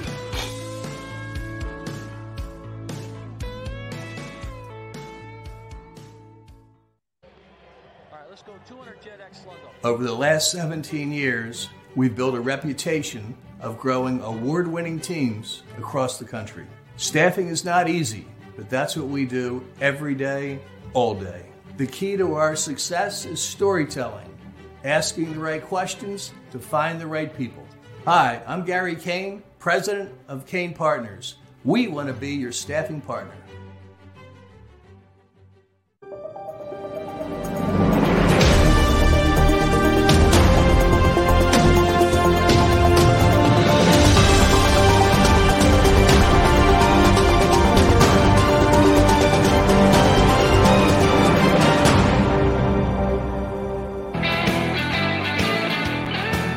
Football Friday here on Birds 365. McCall and McDonald hanging with you. We have one of our favorite guests jumping aboard with us. Thought it'd be great for the bye week because we can talk about things across the league.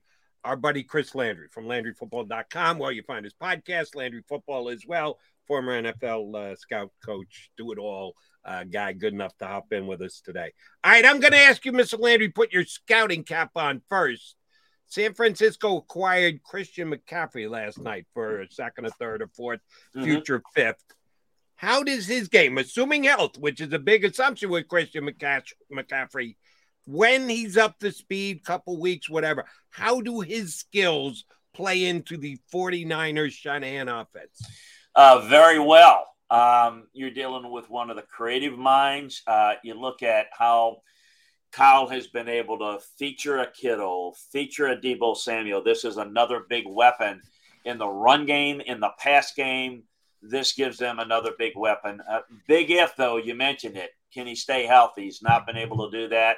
Um, so I, look, it's a it's a big time weapon. If he's healthy down the stretch, this team will be more difficult to defend offensively with him in the game. There's no question about that. Yeah, where do, I mean, you you've done it from every different angle uh, around this league, Chris. When you talk about the trade deadline, there's sort of these two schools of thought that you know, obviously football isn't like baseball. You could just plug somebody in the lineup. It's it's not a plug and play sport in general. On the other hand, there are certain positions that you can get guys up to speed a little bit uh, quicker. Running back, probably one of them. But then again, Christian's rare in that he can do everything, right? I remember back when he was coming out, people would say he'd run the best routes at the at, at the mm-hmm. he ran better routes than receivers. So he's involved in other aspects, all aspects of the offense. And and Kyle's got one of the more complicated offenses in the NFL. How does that all factor into it? Well, what he does though, and, and and it's complex, but what he does, he features guys very well. So he can compress the learning to really fit the player. And, and the Christian understand route concepts. He understands, you know, green dogs and understanding how to release. He gets all of that. So what they're going to do with him is obviously work with within his strengths, which is varied. So what I see is formation variations. I see him lining up in different spots. Well, he's used to doing that. So that's going to work very well. I think the biggest thing, though, and, and Jody mentioned it, is health because we think about health in terms of, well, how many games, when is he going to be ready for Sunday? It's about practice. It's about repping it. It's about getting yeah. the timing. So it's health in practice. I know practice is not something that people pay attention to because it's not something they're exposed to. But how you practice is how you play. So you can't run certain things. You can't put things in a playbook if you haven't practiced it enough because then that's where the mistakes are made. It's it's not about scheme, but how well you execute any certain scheme, formation, uh, route, you know, run play. I, I, listen, I think Kyle does, as I said, he features guys well. So I think it's going to work very well, provided he's healthy and he can get the work. We're not, de- we're dealing with a guy that's eight years into the league he's seen everything, done everything. He's been utilized in a lot of different directions. So it won't, and he's very bright. Um, so he'll be able to, Christian will be able to handle that. The only thing you would question, and, and this is not on the table for San Francisco, is you know, they put a lot of picks on the table for a guy that is in his eighth year and has not been healthy. So I don't know that we look at this as depending on his health, how long he's going to play, you know, and so I don't know that down the road this makes the Niners better when you reduce all the picks, but they've got a couple of picks, remember, for losing yeah. a couple of coaches. So, look, they're in a win now mode. And there's very few teams, you know, we'll get into it, very few teams in the NFC that are distinguishing themselves as being special. And so this move was clearly what can we do to put us over the top? Because when they're healthy, this Niner defense is really good. Now they're down a defensive end, a defensive tackle, an inside backer, an outside backer, and a safety and a corner. They're down one player in every position. So other than that, you know, the health is fine. That was a big problem last week. Healthy, this is a really good defense. And we know what their quarterback situation is and what they've been able to do with that quarterback this has given them another weapon. Now you got Deebo and you got McCaffrey. If they're both healthy and playing, that is not going to be fun trying to defend that with the way Kyle runs it, with his condensed sets, and it, it just is going to become uh, interesting to watch. It this makes them, you know, a bigger player. I thought they were the team to beat in the West by default. Um, I, I think they they're they're one of the teams now in the NFC that we got to watch, provided they get healthy, folks. We know this Thanksgiving on who's healthy, man. Tell me who's healthy. I'll tell you who's going to get on a run. All right, before we get to Thanksgiving, 10 days from now is the trade deadline. And as John correctly pointed out, football a little different than yeah. baseball and NBA and NHL. Uh, the plug and play aspect that much more difficult. But they've done a nice job in the NFL. They've continued to push the trade deadline back. It used to be in the end of September, which you couldn't even decide if you were good enough to make the playoffs. Right. But you got to make your decision now because the yeah. trade deadline's hitting. So give the NFL credit for it. I, I, you tell me. I know in other uh, sports, somebody makes a deal leading up to trade. The team almost goes into panic mode. oh, we have to respond. They made a deal, so we need to make a deal. They upgraded. We need to upgrade will the McCaffrey deal have the domino effect? Will there be more deals because of it with other teams? I, don't think so. Uh, a, you got to be in the mix now, and I also think what's made made a little bit more flavor of the month is look what the Rams did, and it had an impact with them positively. So I think you, I think it's the teams that are close that are missing a piece. There was some talk. I know Buffalo kicked the tires and thought about McCaffrey as well. And, you know, for the same reason, they're, they're a contending team, but they're really good and they're thinking about the future as well. I, I, I think there are very few teams that are really trade players, uh, meaning they're, they're going to be in the mix to try to make a trade. Are they the right guys that you can bring in? You've got the salary cap, the contract, and and you guys have just mentioned it very well. It, it you, what's the position uh, what, what system does he come from you know how much how long is he going to take to acclimate it you can't just plug in somebody in football like you do, you know, in baseball and the fifth in the lineup play third base. It's not the same. So yeah. it's much more complex. You're not going to see a lot of it. I'm not saying that you're not going to see a few. We saw Deion Jones get moved a couple of weeks ago. I think we could see it, but I don't think football is as conducive to trades because of the complexity of the sport. And you know, you go from one system to another. Well, well that's it takes a whole off season, and it takes to maybe end of October for somebody that you sign in the off season to finally get in rhythm. You're certainly not going to have the impact for the rest of the season. And if you're giving up picks, which is what you're doing, you're, you're giving up your future. And this is a more volatile sport where the draft picks are more and more important because that's the only quality guys that you get on a real bargain basement level. So it's just not real conducive to trade, except for rare circumstances. A missing piece, a team that's clearly in the mix to go for it. I mean, we can eliminate a whole bunch of teams. Why would you make a move for if you want yeah. any one of those?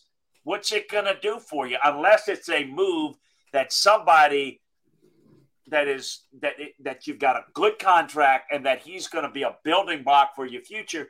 Uh, it, it, just doesn't it just doesn't fit in many cases. So we'll have some trades, but it won't be a lot, and it won't be as big as this. I don't think. Um, I, I want to talk about the self evaluation aspect of it, Chris, because uh, you mentioned there's not a lot of teams in a position to say, all right, we're realistic contenders. And, you know, I think San Francisco is one of them uh, mm-hmm. that can say that, even though they haven't gotten off to the start they wanted to, even though they lost their quarterback. Uh, they've made deep runs in the past with Jimmy Garoppolo, as you mentioned.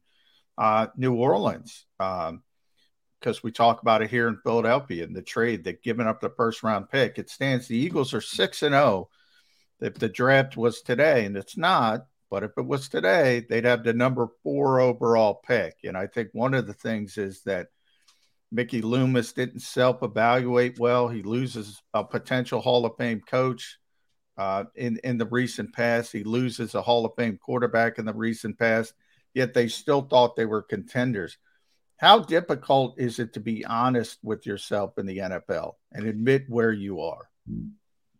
I don't think it's very difficult. I just some people just don't do it very well. I mean, like for example, you mentioned in New Orleans, Mickey Loomis is not a football guy, and so that that trade doesn't get made if Sean Payton's still there, you know. And and Dennis Allen, who did want to make that move, it, it you know, he Mickey just Sean Sean Payton ran that organization. He made the picks and he was good enough with letting Mickey get his credit and all that. But but the decisions, all the football decisions ran through him. Where Dennis doesn't have that clout, and you know, obviously, you know, um, CJ is um, missed because of all the injuries they've had, and you know that's the thing you have to look at. You have to look at, particularly, say in the secondary. That's great we've got six healthy guys and we like what we have now. But it's a long season. What happens if? And and you've got to you got to see through that and look at it. I think the issue with them, and this is again Mickey's decision, they didn't feel like they were going to be able to sign him. They thought, you know, that was good CJ at the end of this year. So they just said, we're going to get something for him now because he's going to be gone at the end of the year. And, you know, so they'll I just think that that's that's kind of where you kind of go with certain decisions that you make. Um, we'll see where we'll see where it goes. But yeah, I think it's to me you have to look at your team. I was always reticent to do it because the picks were like gold to me because it, it, it represents players, and if you do a good job in the draft, those picks are really really valuable. So even the good teams, if you're in good position and you're good enough, like say Buffalo they they didn't think it was worth make pulling the trigger on a trade like this. San Francisco, they're kind of you know they're in the mix of the NFC. You know they're maybe behind, and we haven't gotten to talk about it behind like a Philly and maybe you know they're they're in the mix. They're close to, but what can they do to jump on top? If you're in the AFC and you're a playoff caliber team, I mean, you got to seriously look at it. If I'm, you know, a team in the AFC South, And I, you know, am I going to make a move? Is one player or two players are going to put me over the top of Buffalo and Kansas City? No, I, I need to be smart about what I'm doing here. Understood. All right. On a week where the Eagles are self scouting, I need Chris Landry to scout the Philadelphia Eagles. Uh, we're pretty optimistic here in Philadelphia. We're optimistic before the season started. I don't know that anybody saw six and zero, and uh, not only six and zero, but no one else in the league really who were five and one, other than Buffalo, really say it. Yeah, and we're right there with the Eagles, or the Eagles are right there with us. So they've, in our, at least my, maybe I should only speak for myself. My expectations, they've overachieved. How? How have the Eagles done it, Chris Landry? How have they gotten to 6 and 0 and better than even an optimistic Eagle guy like myself could have uh, realistically expected?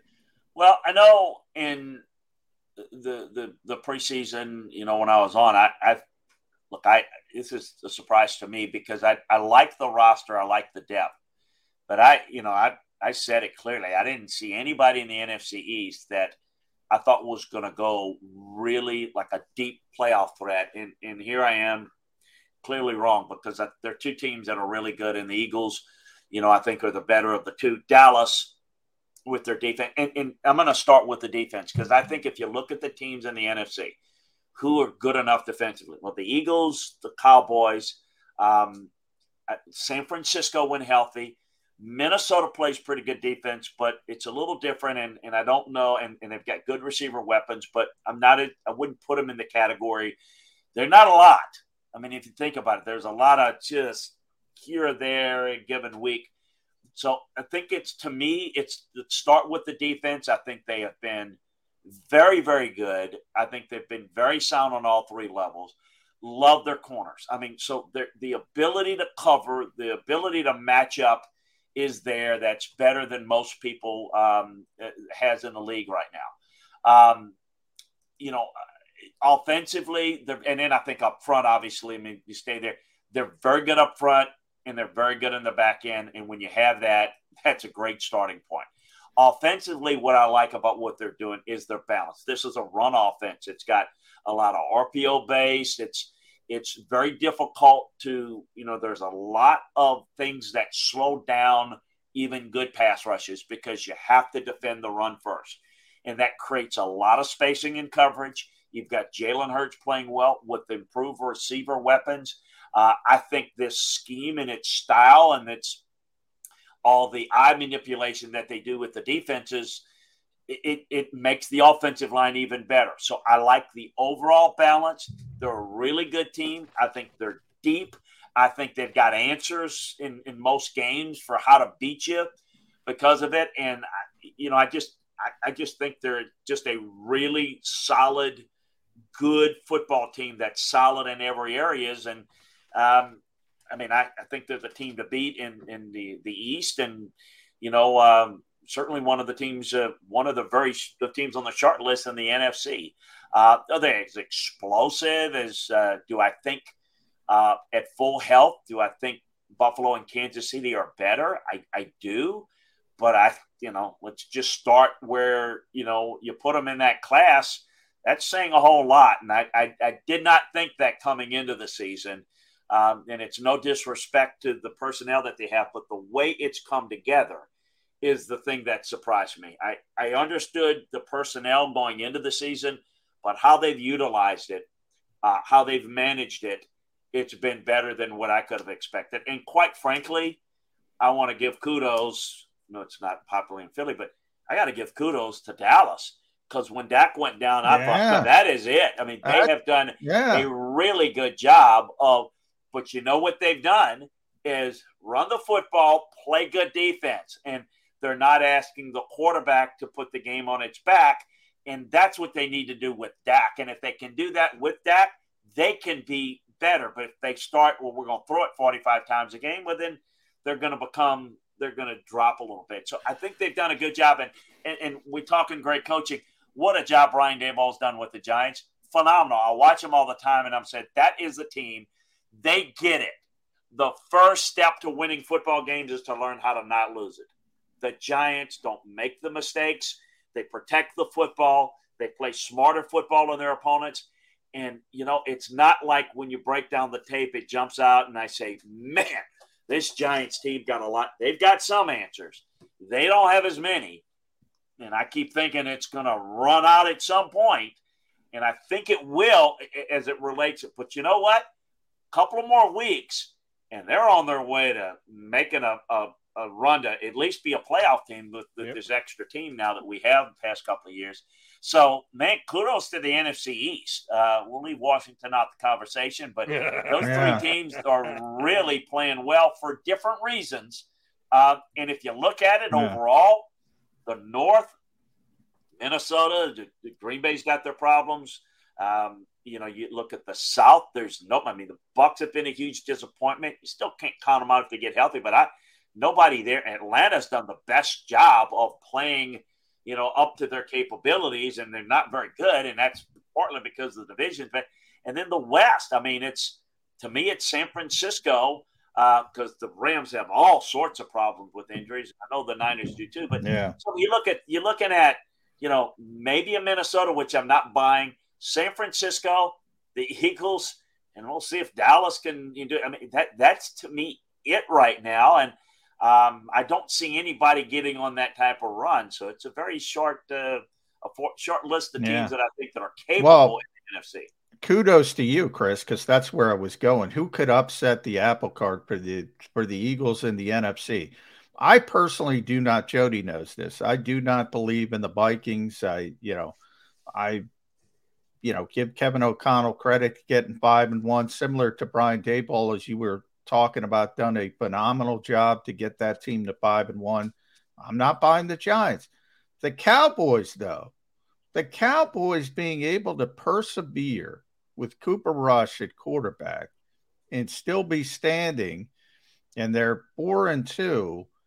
If Dak Prescott, as you mentioned, can get back and they're they're playing good football because of that defense, I think they are the biggest threat to the Eagles in the NFC. If it's not San Francisco, San Francisco, there's a lot of moving parts. McCaffrey's got to fit in. You mentioned all the injuries. I loved him before the season, but I thought Trey Lance was going to be a little bit of an upgrade over Jimmy Garoppolo. Now they're back to Jimmy.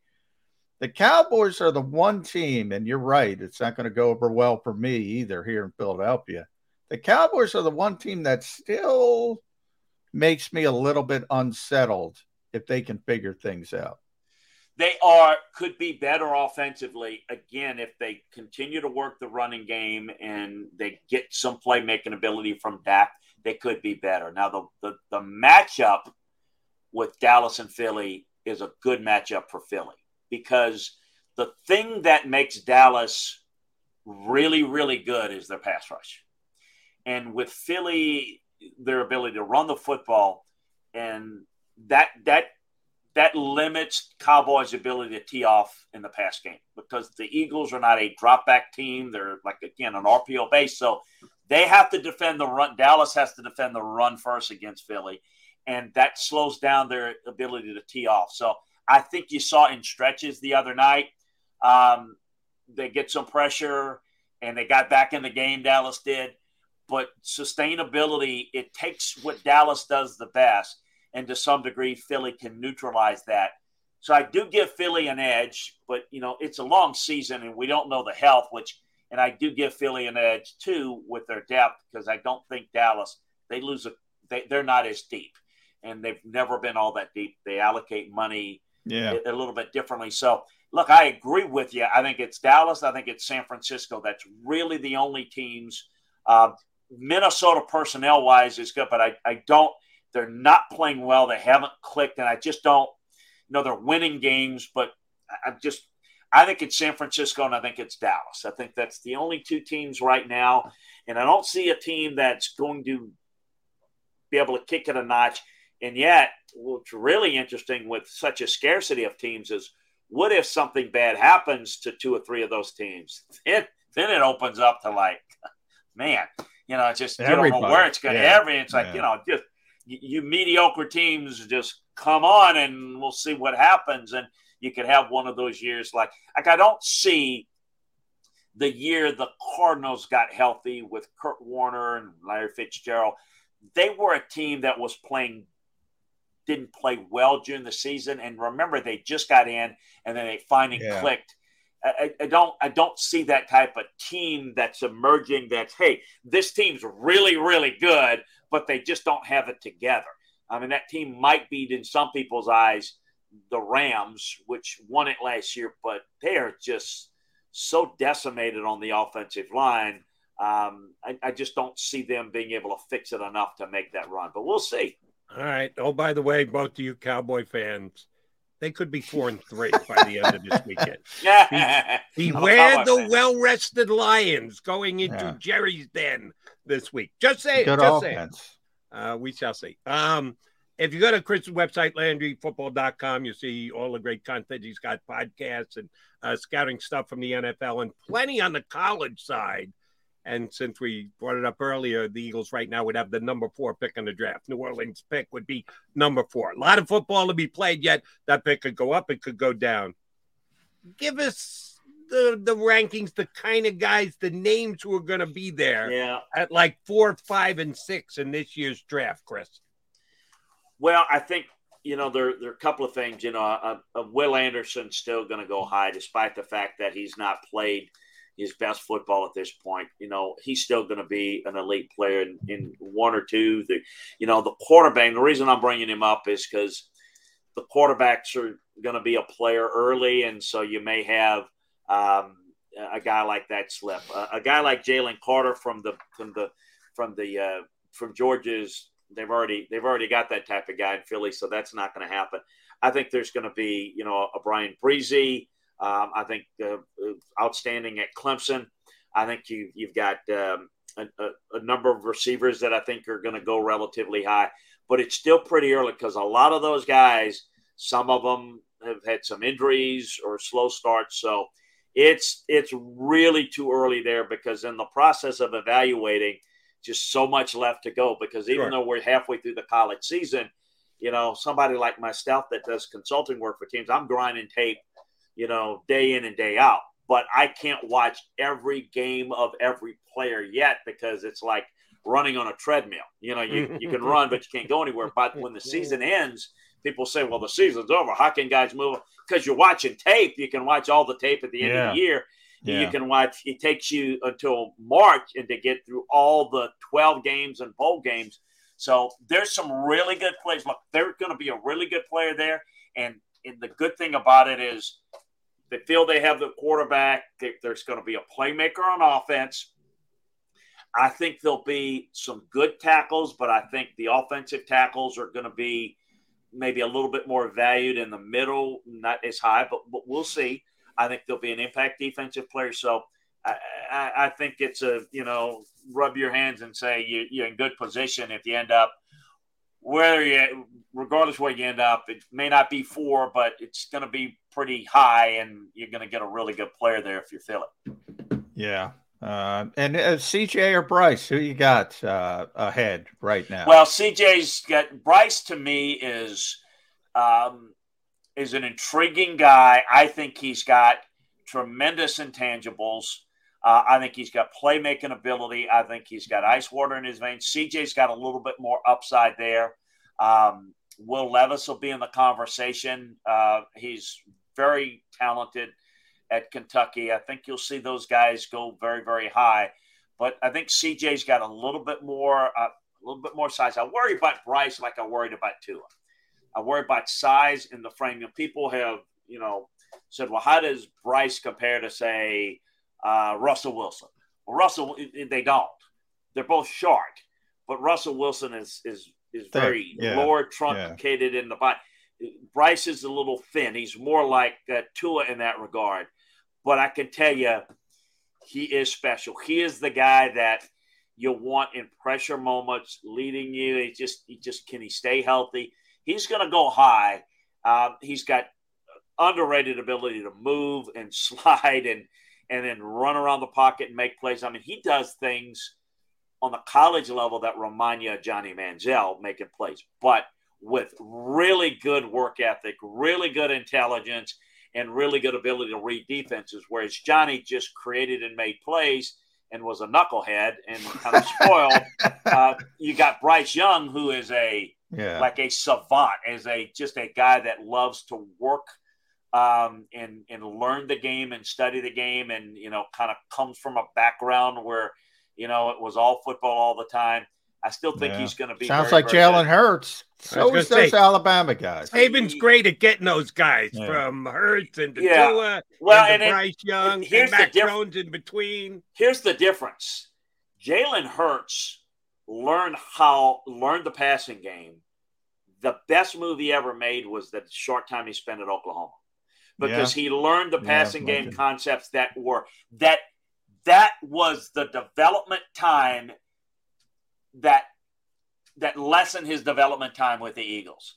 If he doesn't have that, it's a big with, with Bryce. Bryce has got it from day one. He's got it Yeah. from high school in his system. Yeah.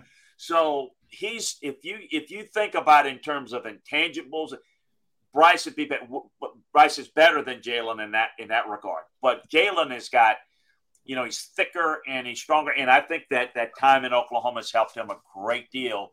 Combined with the time in Alabama, that's just that's just made a, a tremendous impact. And, and and quite frankly, has surprised me how quickly he has developed. But I give a lot of credit to, to Nick and, and what they run is they run a lot of college style offense. Oh, yeah. fits Jalen very, very well. Um, and it, it's very much Oklahoma like, and it's it's it's a lot what Nick picked up. It's a lot of what Link some of the stuff Lincoln Lincoln Riley. to Yep. Do. Eagles love you're- Lincoln Riley, by the way. Yeah. If you are Yeah. any kind of football fan, you got to check out his website, LandryFootball.com, his podcast, all his scouting stuff. And we're going to get him back here for about every month or so because We didn't even talk about his Jets, John. Yeah. Have you heard about it's that? Birds I know. 365. I know. I mean, I, will call you this afternoon and you and I yeah. can talk Jets for half an hour. Yeah. Good, good. Well, that would not it. be a problem. How about uh, that? New York, yeah. New York. That's great. New York. New York Philly, football's back. That's New good. Football's Finally. back. Yeah. I mean, you got Syracuse 5 and 0. Uh, our six and oh, zero, excuse me, until, uh, until, tomorrow probably. But but we'll we'll leave that alone. We'll leave that alone. Chris, always a pleasure. Thank you very much for doing it. Like I said, we'll reach out about a month from now. Always great whenever you come on. Thank you for joining us today. All right, thanks. Well, what does I say? Fly Eagles, fly. Continue to fly. Good, great job, guys. Great to be with you. Take care. Thank Thanks, you. Chris. That is Chris Landry, LandryFootball.com, ex NFL scout uh, coach. He's uh, checked a lot of boxes in his NFL career and one of the best scouting guys uh, that we have here on Birds 365. All right, we're running late. You know what we're going to do when we come back? Put a show bow on the show, the week, the bye, all wrapping up here on Birds 365 next. The greatest fans on earth. It's a bold statement, but would you expect anything less from Philadelphia? 58 years of heartache creates a toughness, a grit, a resolve not found in most. Sure, our prayers were answered, but now that we've had a taste, we're looking for more.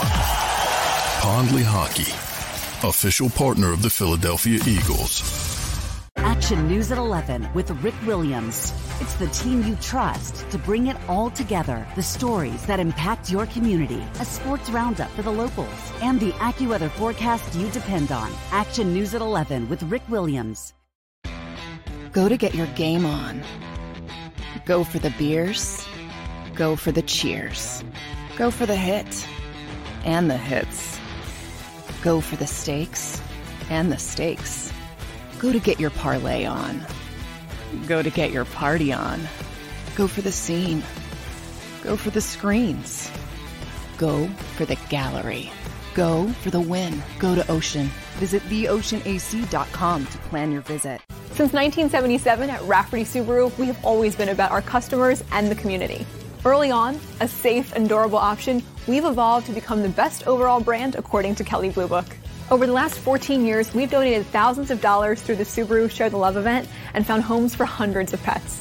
The Rafferty family is proud of our 45 years in business. This month, celebrate our anniversary with special financing on select models. Visit us and see why.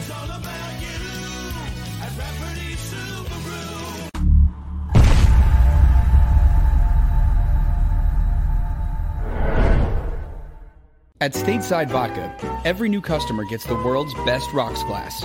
Free.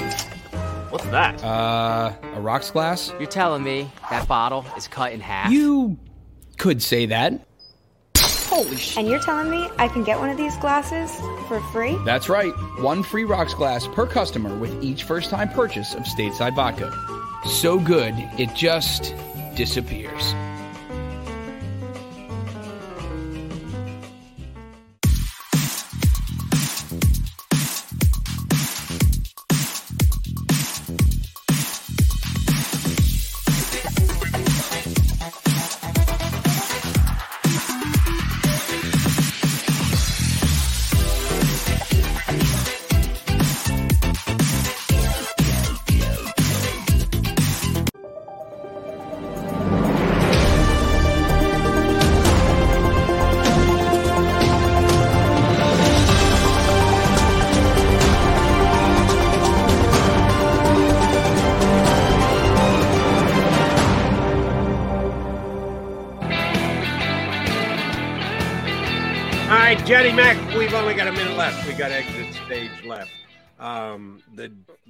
Question that everybody needs the answer to before we put the wrap on the show is 3:33 p.m. Sunday.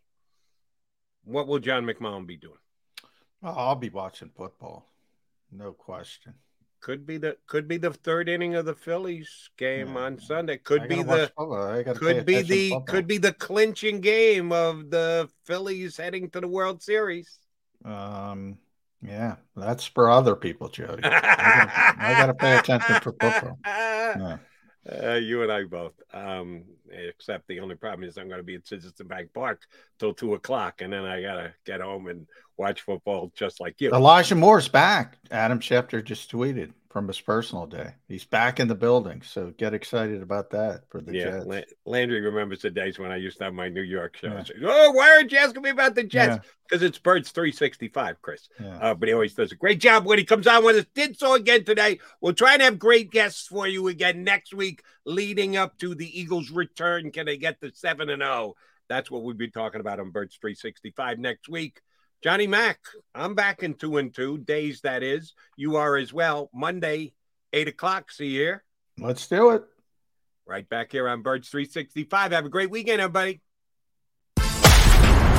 You've been listening to Birds 365, the destination for the passionate Eagles football fan who bleeds green. If it's Eagles football, we're talking about it. Debate inside the locker room and guests that are some of the greatest football minds from around the region. We hope you enjoyed the show. We know we had a blast. Make sure to like, comment, and subscribe, and we'll be back soon. But in the meantime, hook up with us on social media at JAKIB Sports. See you next time on Birds 365. Save big on brunch for mom, all in the Kroger app. Get 16 ounce packs of flavorful Angus 90% lean ground sirloin for $4.99 each with a digital coupon. Then buy two get two free on 12 packs of delicious Coca Cola, Pepsi, or 7UP, all with your card. Shop these deals at your local Kroger, less than five miles away. Or tap the screen now to download the Kroger app to save big today. Kroger, fresh for everyone. Prices and product availability subject to change. Restrictions apply. See site for details.